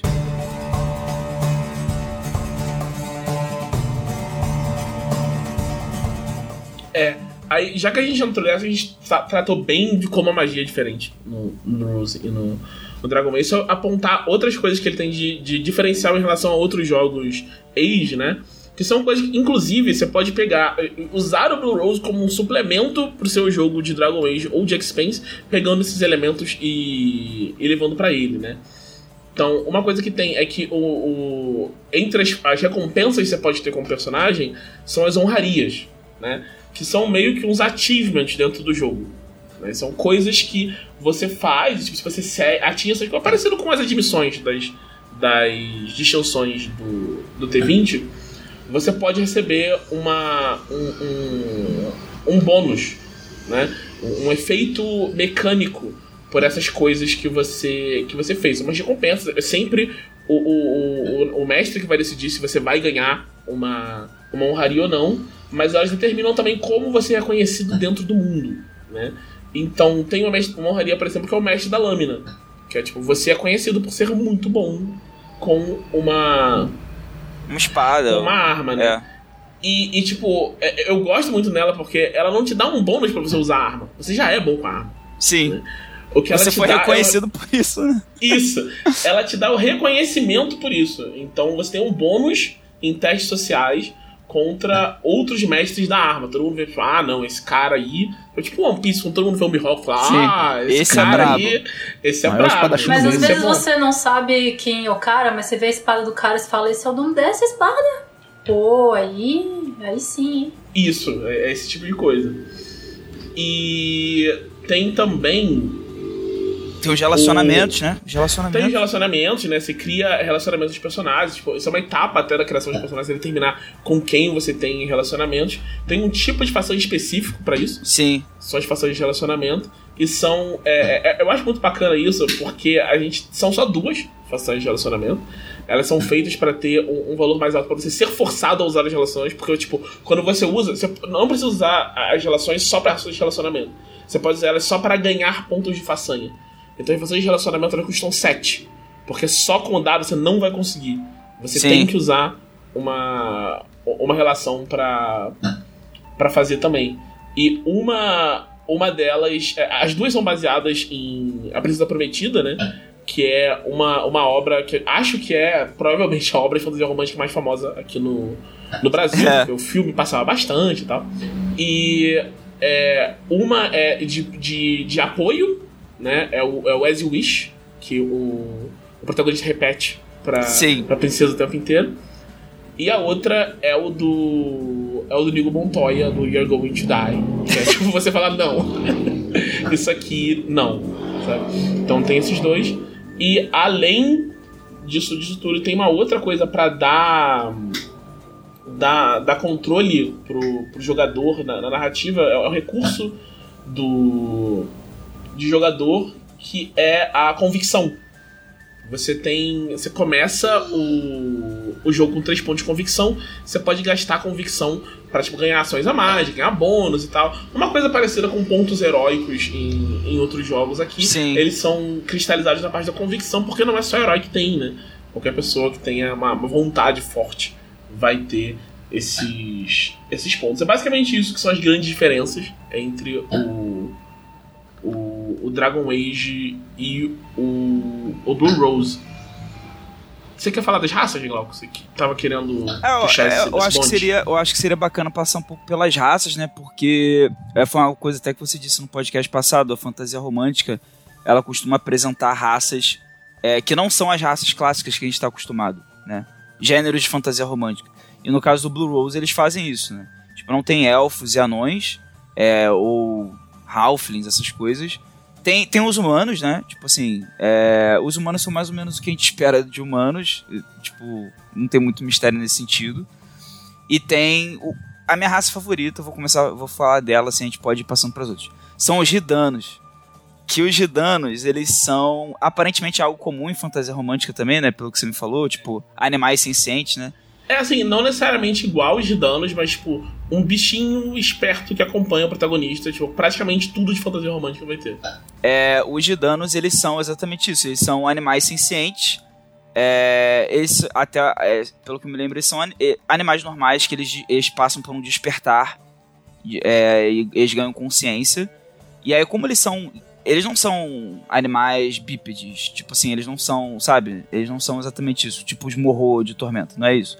Ou os Hengyokai. Eles são animais mesmo. No formato deles, quadrúpede, etc. Até por isso eles não são capazes de falar fisicamente, eles não têm né, a capacidade de falar. Mas os Ridanos no, em, al- em aldeia, né, em Aldis, eles têm. Eles conseguem. Eles são hábeis é, psíquicos, né? Então, isso é inerente deles, e é até por isso que eles se comunicam psiquicamente com os outros jogadores, né? Porque senão vai ficar um pouco difícil de interpretar o personagem também. E aí eu acho interessante porque o livro tem vários ri-gatos, então o ridano funciona assim. Você pega um bicho que você gosta e você coloca ri na frente. E aí ele é um ridano daquela espécie. Então, o livro tem vários gatos ilustrados. Normalmente eles são siameses. Eu acho legal que eles especificam. Normalmente eles são das- da, da raça né, do siamesa, né, dos gatos. Aqueles gatinhos mais marronzinho com as, com as extremidades escuras e olhos azuis. É, mas tem ridanos de várias espécies. Você pode ter um ricão. Você pode ser, né? Um ricão. Você pode ser. Tem uns rigolfinhos, né? Que são muito comuns na. Na, na parte do cenário mais das ilhas. Então. Tem. Assim, dá pra você ser qualquer animal. E- Dá pra você ser até um ricínio e ser o homem macaco. Exatamente. E correr atrás das pessoas, legal. Aí, aí vejo, vi vantagem. E aí, se você sofrer corrupção bastante, você fica sem alma e sem coração também. é. Mas. Não, então, mas pra mim isso é muito legal, porque existe muito uma discussão no game design de RPG, que é tipo assim, as raças têm um chassi, né? Eu acho que eu já conversei isso com o Thiago algumas vezes, num, num grupo que a gente tem.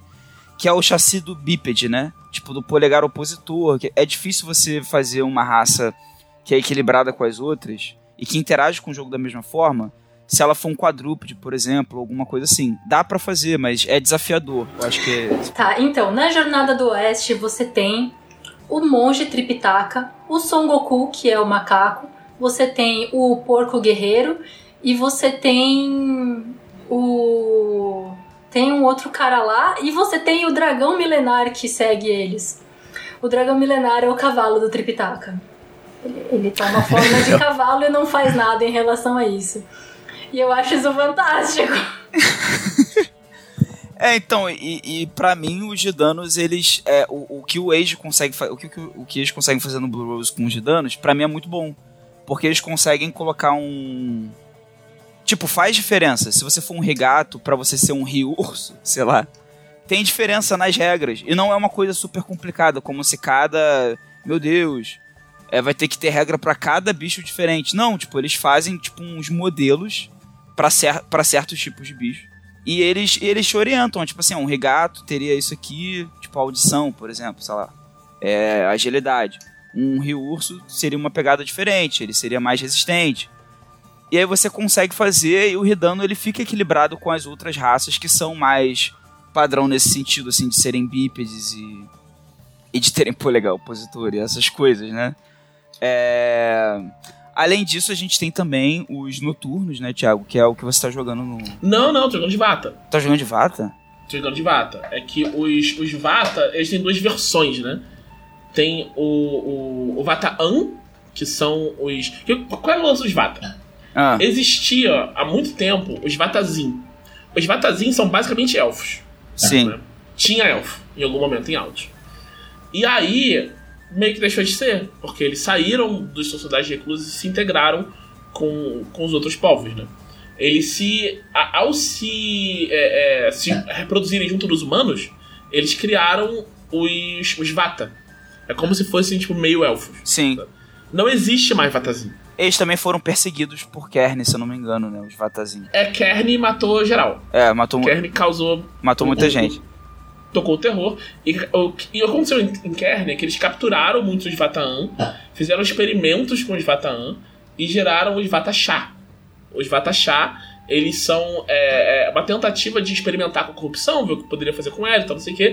E ela, tipo, distorce os corpos dos Vataan, torna eles criaturas da noite e tal, não sei o que. É basicamente um, um Drow, né? Essa, esse é o lance dos dos Vata. Então, tipo, eles são uma visão desse estereótipo que tem em fantasia. Do elfo. Só que pensaram de um jeito diferente. Sim. Né? Eles também têm, têm fortes vínculos psíquicos, né? Uma parada assim. Eles também têm poderes psíquicos. E uma coisa que eu acho bacana vi, é que eles. Vivem é, bastante.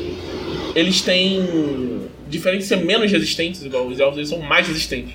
Então acho que foi uma, uma mudança aí. É, só para dar uma. Legal. É, uma, inver... uma invertida. É. Aí eles têm os noturnos, os noturnos, eles foram criados pelos Reviceiros fizeram muita, muita besteira. Não, então, mas aí, mas aí o seu personagem é um Vata, ele é um Vata-An ou Vata-Chá, então? Vata-Chá. Vata-Chá. Eu sou um Vata-Chá, meu personagem ele vem de Kern. E sempre alguém pergunta alguma coisa do, ah, do seu passado, ele conta alguma atrocidade, porque a vida em Kern não é, eu, não é boa. Eu vi tu respondendo no Twitter uma pergunta anônima, que era tipo assim. Ah, cara, eu ri muito. Era tipo assim. O. Como é que é o nome do seu personagem mesmo? É Elegor. O Elegor tem um irmão gêmeo. É, tipo assim, a pessoa tava perguntando no sentido assim, de achar o Elegor bonito, né? Pra flertar. E aí o Thiago respondeu assim: toda a família de Elegor foi morta, sei lá, torturada. Não, não sei se foi foi morta diante de seus olhos, não sei o quê. Aí eu é. fui lá e falei assim: pô, bacana. Né? tipo, legal, cara. É, um papo, um papo suave, relaxante, bacana, sexta-tarde leve.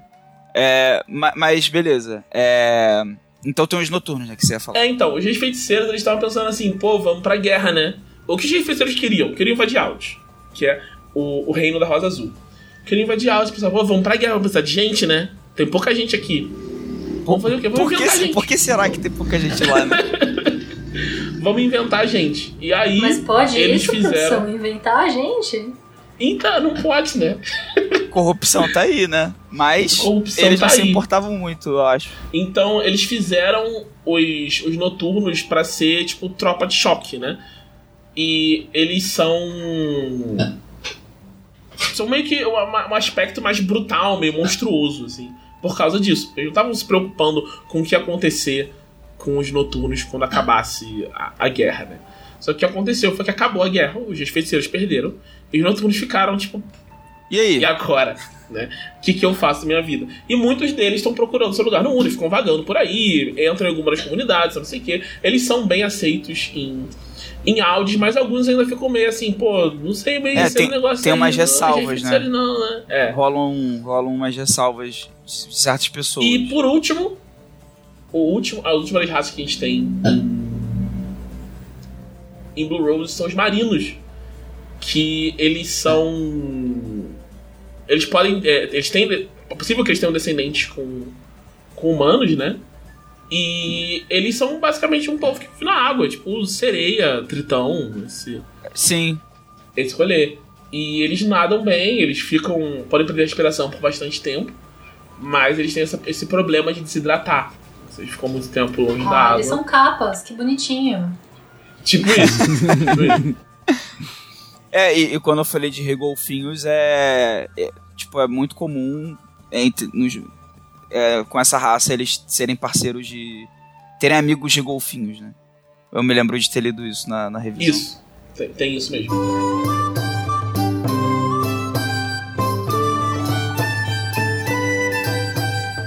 Acho que é basicamente isso. Vocês têm alguma, alguma pergunta ou a gente vai para as perguntas dos conselheiros? Eu acho que dá pra ir pras perguntas dos conselheiros, mas me diga aí, Vitor Lucky, quem são os conselheiros? Os conselheiros são as pessoas mais maravilhosas que existem, porque contribuem com a revista Dragão Brasil em seu tier mais elevado, que apesar de ser mais elevado, custa apenas 20 reais. E esse preço não muda desde 2016. Mas, mesmo que você não seja conselheiro, você ainda pode assinar a revista a partir de 7 reais. Também, que não, preço esse aqui também não muda desde 2016. Porém, sendo conselheiro, você tem algumas benesses. Entre elas, acesso ao grupo exclusivo dos conselheiros da revista Dragão Brasil no Facebook, que é o último antro de sanidade naquela rede social horrível. E, sendo parte do grupo, você pode mandar perguntas para este podcast. Para este podcast. Perguntas como.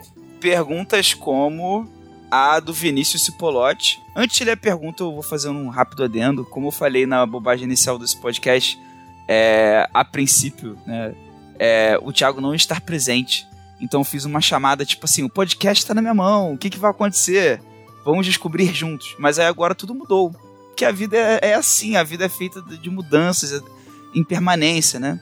E então várias dessas perguntas foram feitas tendo em mente que o Thiago não estaria. Inclusive, vai ser engraçado que o Thiago tá para algumas delas.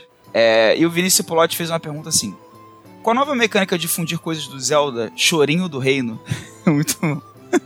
Qual combinação vocês estão mais animados? Carne com escudo, espada com cogumelo, carne com carne, flecha com porta? O escudo de galinha vai ser imbatível. É isso. Eu quero saber se o escudo de galinha, se você bater na. Que vocês estão ligados que o Zelda tem uma, tem uma, tem uma grande. é, uma, uma grande conscientização anti-violência dos animais, contra a violência dos animais, que é quando você fica dando espadada na galinha, aparecem várias galinhas e te matam.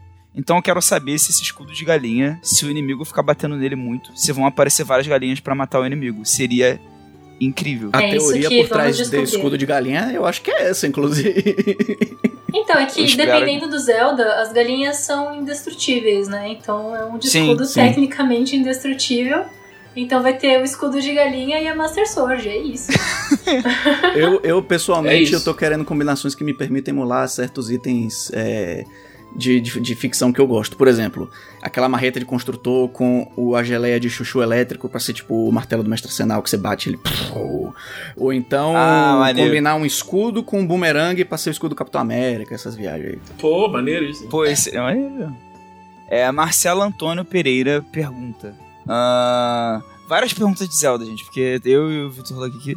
Qual o nível máximo de tecnologia que vocês permitem em cenário de fantasia medieval? Ah, mas essa, na verdade, tem- é, não tem tanto a ver. Por exemplo, o Master Cycle de Breath of the Wild existiria em Arton. Então, peraí. Acho que aí são, são coisas Exato. diferentes que ele tá perguntando. Aham. Porque existe um. um- se você fala, se tá falando cenário de fantasia medieval, a gente sabe qual era o nível de tecnologia que existia. Exatamente. época, né? Mas aí cada cenário, a partir dessa premissa, vai agir de uma forma diferente. E o nível de tecnologia em Arton não é o nível típico de fantasia medieval. Sim. Arton, tipo, só não passou por uma revolução industrial porque existe magia. Sim. Sim. Porque na maior parte das vezes não vale a pena você fazer as coisas de, de outro jeito. Eu acho- Mas Arton tem pólvora. Eu acho que isso é uma forma muito estranha de subestimar as, te- as tecnologias dos antigos. A gente descobriu, no ano do Senhor de 2023, como é que os romanos faziam cimento. Sim, exatamente. O concreto romano a gente descobriu agora como é que era feito, sabe? Exatamente. Ah, descobriram Qual é? como é que eles faziam? Porque eu me lembro que era um, que era um, um puta mistério. Descobriram, descobriram Eu, esse eu ano. acho que é razoável pensar que maquinário a vapor pode existir. Principalmente se você tem raças como os goblins, que são mais propensos a fazer gambiarra. Mas a Master Cycle de Zelda não é só tecnologia, é tecnologia com mágica. E aí, meu amigo, É, Eu- aí, Pô, aí cara, vai onde você Então, quiser, o que, né? que é o Master Cycle? Eu não sei. é uma, sei. é uma moto boladona que você pega no Breath of the Wild se você tiver a expansão. E é legal pra cacete navegar com ela pelo mundo, é mais legal do que o cavalo. E você alimenta ela com comida, você pode botar maçãs e é o combustível, tá ligado? Você- Mas, tipo- O que? O combustível dela é maçã. Cara, É, é- de volta pro futuro, você põe maçãs no DeLorean e ele vai pra frente, sabe? Tipo, na minha concepção, a tecnologia que Mestre Arsenal tinha quando ele ainda era apenas um clérigo, tá muito acima disso. E é Sim. tecnologia Aham. com magia, tá ligado? Sim. Sim. Eu acho sim. que não tem limites no nível tecnológico de cenário de fantasia medieval. Porque se você quer um nível tecnológico muito alto nesse cenário em específico, você tem consciência de que o cenário é só uma estética. Exato. E você pode ver, tem várias explicações de por que isso vai acontecer, independente de como você. Inclusive, você pode ver a, a acreditação que isso acontece. Tem uma tecnologia super avançada que ninguém entende mais, já passou muito tempo, mas ela continua lá. Né? E você No tem. É um exemplo bom também. É, no Menera é um exemplo extremo É. disso, né? Não, o próprio Sim, tipo- Breath of the Wild, a tecnologia dos, dos Guardians do jogo do Breath of the Wild é coisa que os Chica de outrora deixaram. Mas as pessoas que vivem naquele universo hoje não sabem mais como aquilo funciona, apenas que funciona. É, o famoso a tecnologia dos ancestrais. Tem É um monte de coisa com isso. Então o limite é portal interdimensional. Tá aí uma resposta objetiva. É, verdade. ok. Se bem que Arton tem isso também, né? Então. É, Mas só que é that's com the magia. joke. Ah, tá. That's the Não, joke perdão. da PNG. É. O Emerson Xavier perguntou qual foi o vilão que mais causou terror nas mesas de vocês. Nas mesas, olha, eu tenho uma história de uma mesa muito antiga de quando eu comecei a jogar RPG, eu tinha 15 anos. E o líder dos vampiros se chamava John Moore e ele jogou o líder dos necromantes pra cima da gente. E aí a gente sabia que a gente ia invadir o castelo do líder dos necromantes, tudo bem. E deu um estalo na cabeça de um amigo meu que tava jogando de clérigo. Ele falou assim: Mestre, eu curo a parede. E a parede levou dano, porque o corpo do líder dos necromantes era o castelo inteiro. Nossa! E ele levou dano de cura. Ô, louco. Caralho! Pô, é Isso uma é ideia bom. foda. É. Cara, pa- pra mim, não. Os melhores vilões, os vilões mais legais que eu já fiz e contra os quais eu já joguei, são vilões que não são vilões. São pessoas que têm objetivos e métodos que são legítimos, mas por acaso eles estão indo de encontro contra os heróis ou contra o contratante dos heróis.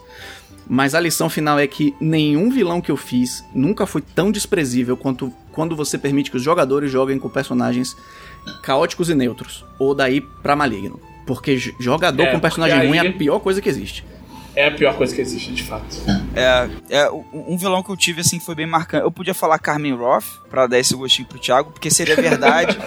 É, eu poderia falar do Mestre Arsenal. Teve uma, uma campanha de Tormenta 3DT que, que eu joguei, que o Mestre Arsenal apareceu. E, pô, se ele apareceu, automaticamente ele tocou o terror. Mas eu vou falar de um outro vilão dessa mesma campanha, que é o Buck. Que é, um- é, que é um vilão, que foi, um, amigo- foi o mestre que criou. E ele era, ele era pernicioso, porque, assim, é- não é que ele era é, muito cruel e tal, mas é porque, assim, tudo que a gente fazia, a gente achava que tava... Sabe aquele vilão que o mestre põe, que ele sempre tá dois passos à frente do grupo? Uhum. E aí tudo que a gente fazia, a gente pensava assim, não, agora o Buck vai ver só. Aí, na verdade, a gente descobria que tudo que a gente fez era parte do plano dele. E aí a gente tentava pegar ele, ele fugia. E aí a gente ia pra próxima aventura. E aí, mais uma vez, ele era muito evasivo, assim. E meio que a gente nunca conseguiu derrotar ele, porque a campanha não, não teve final. Oh, Então sacanagem. é tipo um, um, um Nemesis aí que perdurou toda a minha vida de RPGista, não consegui derrotar o Buck. Eu tenho, eu tenho uma, uma curiosa com isso de vilão, que é uma, uma, uma campanha muito longa, né? E era, era, era, ela começou no D&D 3.5 até passou o Pathfinder no meio, de tão, de tão longa que foi a, a campanha. Mas, tipo, tinha um vilão lá, que tipo, os jogadores odiavam o cara e tal. Mas quem eles mais odiavam era um vilão que, tipo, quando ele apareceu, ele nem tinha nome. Era só o prefeito. Que eles chegaram numa cidade que tinha dado. Tinha dado um, um ataque lá, um exército inimigo tinha atacado a cidade. E aí algumas pessoas sobreviveram, estavam tentando, sabe, ir embora, estavam ajudando essas pessoas a tipo, fugir da guerra. E uma das pessoas que sobreviveu era o prefeito da cidade. E o prefeito, ele tinha alguns recursos que ele escondia para ele. Por exemplo, ele tinha uma caneca mágica sempre enchia de água. Ele não compartilhava essa água com ninguém e tal. Sempre tinha um esquema, sempre tinha uma coisinha. Ele não tava fazendo nada, mas ele era uma pessoa horrível. Né? E aí, durante a, a, a, viagem, ele só, tipo, não, não acontece nada quando chega, mas lá na frente tem até uma coisa que ele tentava, tipo, minar a influência do grupo e tal. Mas eles odiavam esse personagem num nível, assim, enorme. Tanto que teve uma vez que, tipo, é, depois de um tempo que eles resolveram isso, o cara apareceu de novo era pra ajudar eles, a dar informação para eles. Né? E assim o cara apareceu, era uma masmorra e falaram: Chega, agora eu vou matar esse cara. E todo mundo foi e bateu. Eu falei: ah, bom, vocês perderam informação, mas está todo mundo bem feliz. é, é sobre isso. É. O Vitor Mendes fez uma pergunta aqui, é, tipo assim, preocupado com o nosso bem-estar, e perguntou: Bom dia, como está sendo esse ano para vocês? Minha casa vai fazer aniversário de dois anos de reforma. E eu moro aqui. Que a reforma Nossa. está acontecendo? Ou que ela terminou, que está acontecendo? Que ela está ativamente acontecendo. Palmas, Meu batam Deus palmas. Me mandem mensagem no Twitter falando parabéns pela obra. daqui a pouco tá. Daqui a pouco vai pra escola a obra, né? Daqui a pouco Já vai pro tá jardim. Quase, vou chamar pra ligar na creche, perguntar se tem vai horário. Vai ser alfabetizada. É. É, pô, esse ano pra mim, é, é, tipo assim, tá sendo. Tem seus desafios aí. Mas. É, pô, eu, eu escrevi coisas pro Atlas, né? Boa. Então acho que é uma parada de tanto aí que rolou já no finzinho do ano passado, mas que eu sacramentei nesse ano. E eu tô. Pô, tô bem feliz de estar tá participando. Então, pra citar assim por alto, porque senão vira terapia, né? Ah, meu ano, acontece tal coisa aí na minha, na minha família, não sei o que, aí não dá. Mas é, é isso. É uma coisa muito legal que, que tá acontecendo esse ano aí. É. Próxima pergunta. Não vai deixar o Thiago e o Luke responderem? Eu tava esperando, eu tava esperando o ah. Luke, eu tava pensando. Ah, tá. Eu achei, eu achei que vocês tá bom. de repente não queriam Vamos lá. Eu viajei no mês passado, foi legal pra caramba, fiquei três semanas com a minha família, meus pais, meus irmãos, meus sobrinhos, foi, foi bem legal. E em termos de projetos, uh, a galera que comprou a caixa de luxo da Lenda de Ganon já está recebendo e as pessoas estão vendo que no livro de buscas tem uma pequenininha colaboração minha nele. Oh. Eu não vou dizer o que é. Vocês que tão, descubram que, que, que, que compraram e se vocês estão gostando, se vocês gostaram desse negócio, é, deem feedback, digam que você gostou. Quem sabe a gente convence o pessoal a fazer mais. É...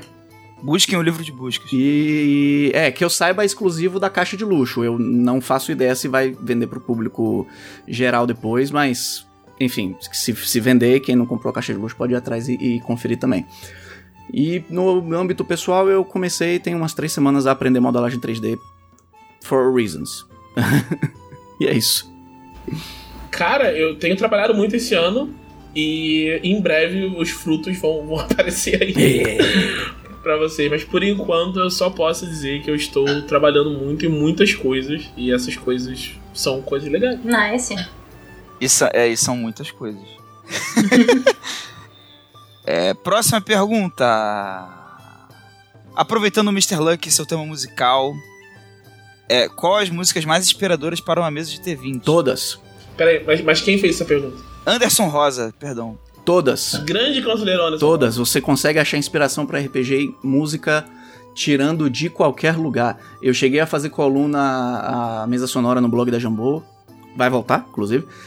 Fazendo ganchos de aventuras inspirados em música de carnaval, fazendo conceitos de personagem inspirado em, em, em música também.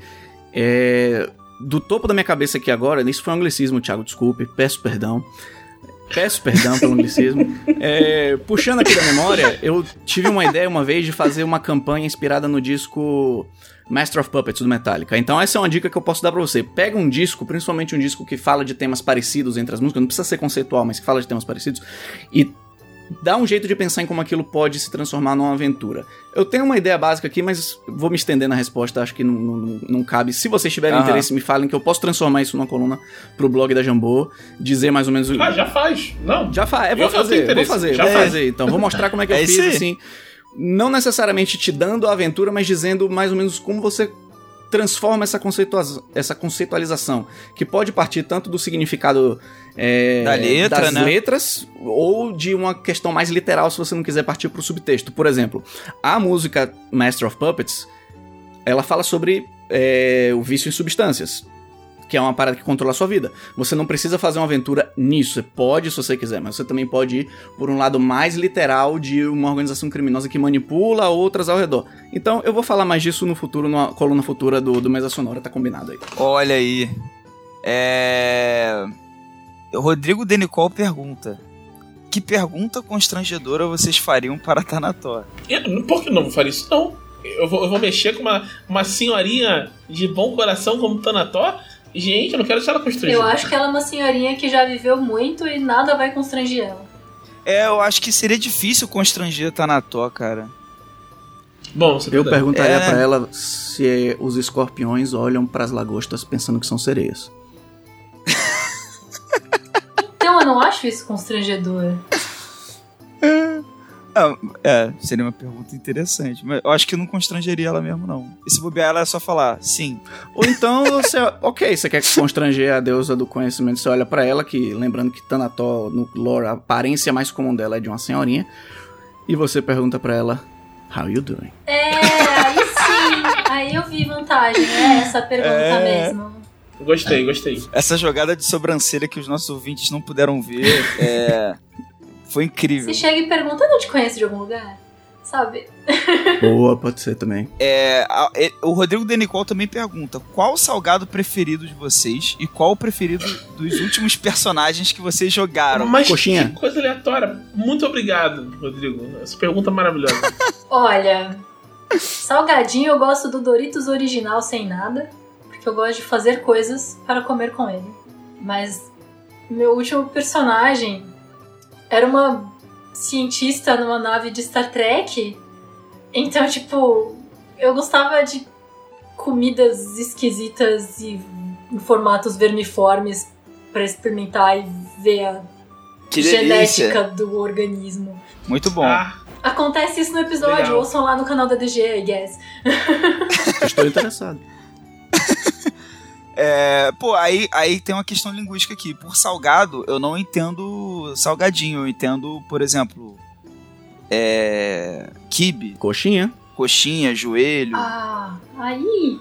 mas isso aí é uma questão regional. é uma também. questão regional, tá É, ligado? não, ok. Salgado, salgado de padaria. Eu, eu gosto da esfirra, eu gosto de esfirra. Poxa, é bom. É, a, a minha favorita, pô, o meu salgado favorito, cara, eu sou péssimo com as coisas de comida favorita. Vai pensando, você vai pensando, tá? Eu respondo. Responde eu aí. respondo, você responde por último. Tá. É, cara, eu gosto muito de bolinha de queijo. Bolinha de queijo é, é uma, é uma petição. Por mim, teria bolinha de queijo em todos os lugares, sempre ter. Gosto muito de pão de queijo também, mas eu não contaria pão de queijo como Ah, mas pão salgado. de queijo tá na categoria de salgado. Porque tá na mesma vitrine de padaria. É, eu acho que o pão de queijo grande conta tá. como salgado, sabe? Tipo, não os pequenininhos, Mas grande, eu- assim. Mas é que. Eu, vou dizer, na real, o joelho. Porque eu não tenho joelho em São Paulo e eu sinto, eu sinto falta. Da última vez que eu fui no Rio, eu não comi joelho. Cara, o problema de gostar de pão de queijo é que o pão de queijo aqui em São Paulo é meio ruim. Então é tipo, ih. é, O problema não é também. gostar de pão de queijo, o problema é o pão de queijo de São Paulo. É, é achar um pão de queijo bom. E, e o, o meu, o último personagem que eu joguei foi o Elegor. Eu acho que o Elegor nunca comeu salgado, porque não, não existe Que culinária. triste, cara. Pô, triste. É, tá vendo? É esse tipo de coisa aí que o Elegor, coitado do Elegor. É, cara, o meu sal, o meu sal, eu fiquei tentado a responder joelho porque eu passei a valorizar mais o joelho depois que eu depois que eu Depois você foi no Doce Amore. exatamente, que foi a recomendação sua e depois de acompanhar seu drama de não ter de não ter um joelho. Eu pensei assim, pô, nunca. A gente acaba não dando valor, né? Quando a gente mora no lugar e tem as coisas. Porque esses salgados de rua são muito melhores no Rio que em São Paulo. Não, É, cara, e- São Paulo tem umas coxinhas gourmet que você fala, puta que pariu, essa coxinha vale 12 reais. Então, tá vendo? Isso não é um salgado de rua. É, uma coisa de 12 conto. E, não, e assim, eu vou falar. Não vou falar do meu último personagem, mas eu vou falar do Laos, que ele obviamente gosta dos pãezinhos recheados. Que é, Ah, Nossa, sempre, teve cenas por causa dos pães. sempre aparece os pãezinhos recheados nas cenas, o Laos comendo todos. E é isso. Próxima pergunta. La- Faltou o Lucky. Cara, assim, em 2015, que foi o ano que eu casei, eu cheguei na época pra minha noiva, atual esposa, e disse: Maurine, você pode fazer o casamento do jeito que você quiser. E foi uma baita festa. Mas se não tiver coxinha, eu não vou aparecer, eu não estou brincando, eu não estou exagerando. e então é isso, e todos os meus personagens também gostam de coxinha. Porque eu acho que isso é Justo, um- um- um- uma característica boa. Traço de caráter Então também. te mando o endereço, próxima vez que você estiver em São Paulo, eu te recomendo uma coxinha muito gostosa, que fica lá Pode perto do centro. recomendar. Pode recomendar que eu vou. Matheus Machado pergunta aqui: Laos, Vilcas e Kong Sang entram num bar. O que acontece? O Coisas Kong Sang vai beber sozinho, fim. É porque ó, o Laos não bebe. Isso é uma- essa parada canônica. Em várias ocasiões no legado oferecem bebida, ele não bebe. Ele fica sempre no suquinho. Que ele fala, oh, fica um suquinho. O Vilcas é um bucaneiro de carisma alto. Ele bebe. Não sei se tanto quanto o Kong San, mas Kong bastante. Sang, né?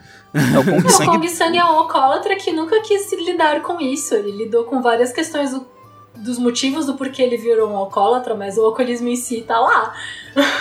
Continuou Sim. lá, né? É, então é, ia ser engraçado, eu acho que o Laos tentando. Né, o Laos, aquele amigo que não bebe, tipo assim, galera, calma. Não, mas É eu um tô... motorista da rodada. Laos, motorista da rodada. Nossa, total. Eu acho engraçado Não, isso, aí, porque pra a gente. a gente vê isso, mas o. O Laos também trapaceia no jogo. Então ele tá no bar Sim. com todo mundo bêbado, ele sóbrio e ele trapaceia no jogo de carta. Ué, tá certo? Então,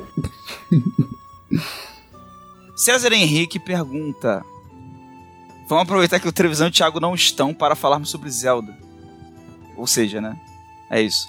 É, quais as classes do T20 os personagens mais importantes teriam no jogo, né?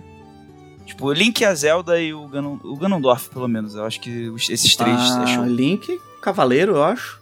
É, o Link, agora que tem o, T- o Cavaleiro no T20, acho que Uhum. seria Cavaleiro. Zelda Nobre barra Clériga, talvez. Depende do jogo. Depende, É, depende do da Zelda. jogo. é. Depende do jogo. se tiver shake, é Ladino. Shake Ladino, com certeza. Shake É, Ladino. Shake é Ladino. Se levar pro Império de Jade, dá até pra deixar o Shake Ninja. Eu acho que não teria problema Pode. nenhum dele ser ninja. A Impa eu acho que seria Ladino em alguns jogos, como a Ocarina, mas Clériga em outros, como o Skyward Sword, talvez. É, que ela, que ela é mais sábia e tal. E o, Ganon, o Ganondorf, ele, ele fala que é o rei dos ladrões, né? Então, Pô, não, Não. mas o não é Ganon Arcanista. arcanista. é arcanista. Talvez É arcanista, arcanista? barra guerreiro, eu acho. um Arcane Trickster, É. né? E o, o Guerreiro, eu Tingle inventou, como, eu acho. Sei lá. Eu penso que a transformação do Ganondorf pro Ganon seria da hora, então daria pra pegar um druida, talvez. Pô, Hum, maneiro, pode ser. maneiro. E o Virar David um Jr. eu não sei. mano, ia ser muito da hora. Esse é irado mesmo. É... Ah, eu acabei de ver aqui que tem mais duas perguntas, na verdade. Então, falha no engano. A outra pergunta é: de onde veio a inspiração pro conto Essa Pedra da DB 189? Essa, essa só você pode responder. É, que é o conto que eu, que eu escrevi pra DB que acabou de sair. Se você não assina a DB, vou aproveitar a pergunta pra já fazer o jabá. Assine lá, 7 reais, você tem acesso a mais de 100 páginas de conteúdo em dragãobrasil.com.br. Considere ser um conselheiro também, que você pode mandar perguntas que nem essas aqui, super legais que mandam pra gente. Dentre outras coisas que tem no grupo dos conselheiros no, no, no Facebook. É, cara, a ideia pro conto Essa Pedra é porque eu tava querendo fazer alguma coisa em Pontes Mania. E isso não é spoiler do conto, é uma coisa evidente, tá? E eu queria trabalhar uma questão. E aí eu começo a entrar um pouco em spoiler do Atlas, que eu não vou falar. Tem duas coisas nesse conto que só depois que sair o Atlas as pessoas vão perceber que estão no Atlas. Sabe qual é? É, e eu não vou falar quais, vou deixar pra galera tentar ir adivinhar até o Atlas sair. Mas. Mas assim, eu queria muito contar uma história, assim. Uma história familiar em Arton. Uma coisa que fosse. uma- um, um- um drama familiar, né? Tipo, de uma mãe que, que tá querendo.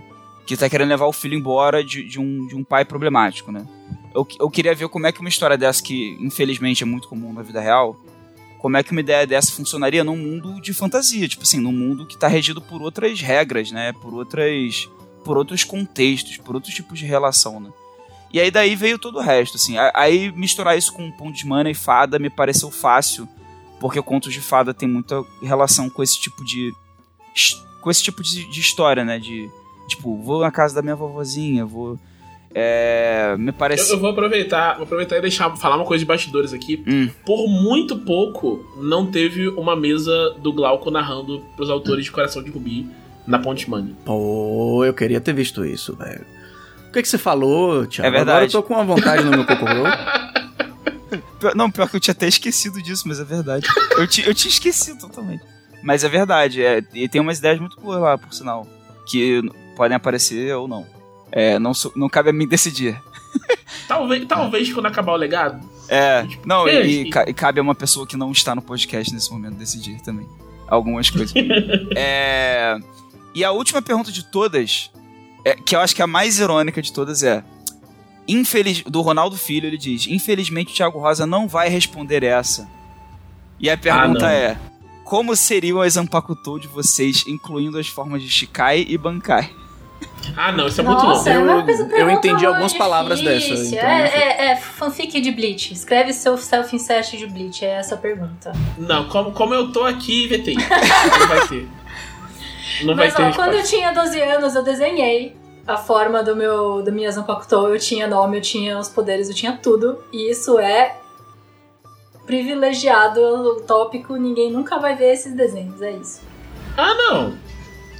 Não, não. Vetei. É, então é isso aí, essas foram as perguntas. Recados finais, Vitor Luck. Galera, me sigam nas redes sociais, arroba Victor Luck. Se você já recebeu, comprou a caixa de luxo de, da Lenda de Gunner, já recebeu, dá um feedback aí, conta o que, que você achou da minha pequena modesta contribuição, mas que foi legal pra caramba, eu gostei muito de fazer. É... Lembrem-se de usar o cupom de desconto aí que o Thiago Rosa falou mais cedo neste podcast, ele vai reforçar isso, imagino. Se não ia, agora vai. É... É. Vamos fazer um jabá, vamos unir a audiência desse podcast para fazer um jabá para em maio me chamarem para voltar pra gente fazer um Zelda Cast aqui. E Olha dedicar aí. um podcast a Legend of Zelda. Eu quero falar sobre Zelda. A legenda de Zelda. E além disso, acompanhe as streams que eu estou participando no momento, duas streams de fim dos tempos, uma delas em inglês, outras delas em português. A em inglês, quinzenalmente aos sábados, é, não no sábado seguinte ao lançamento desse podcast, mas no próximo, às 10 e meia da noite, horário de Brasília. Eu jogo com um bárbaro Lefou, devoto de Arsenal, que gosta muito de violência e de resolver as coisas com violência, o que é maneiro.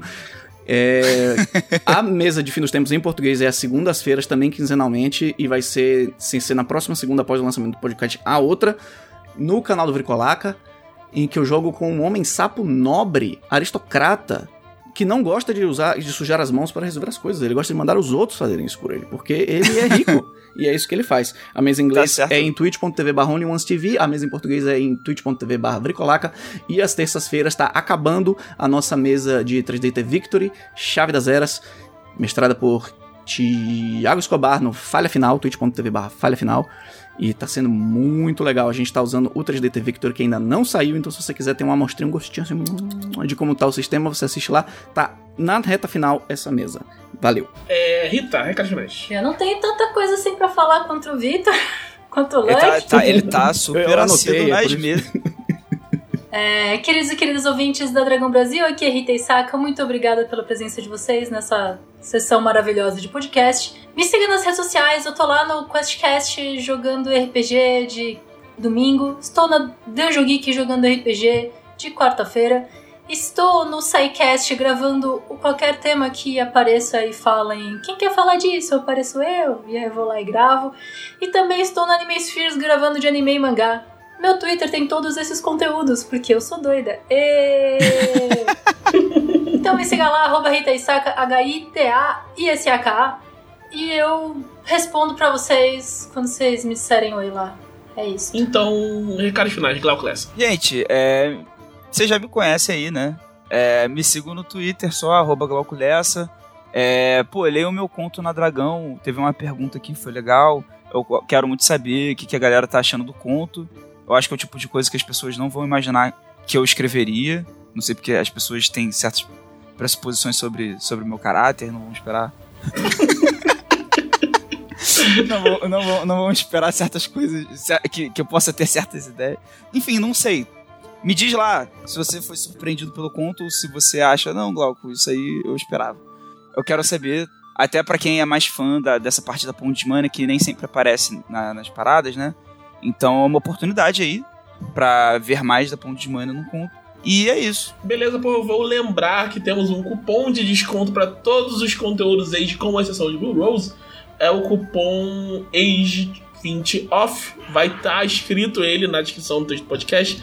Vocês podem pegar por ali e aproveitem ele logo pra. Porque lembre, se você já tem seu Blue Rose, você pode pegar o, o Dragon Age e o Expanse como suplementos pro seu jogo de Blue Rose. Eles são compatíveis.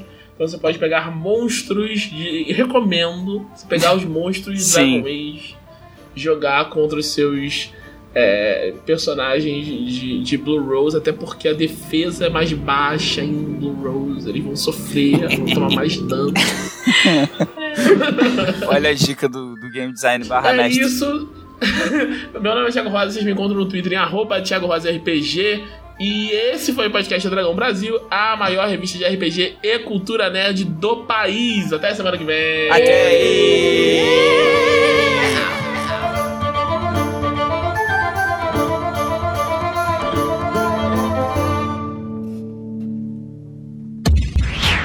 Esse episódio foi editado por Audionias Edições, a sua melhor opção em edições de podcast. Para informações de orçamentos, o e-mail marqueseditor.gmail.com.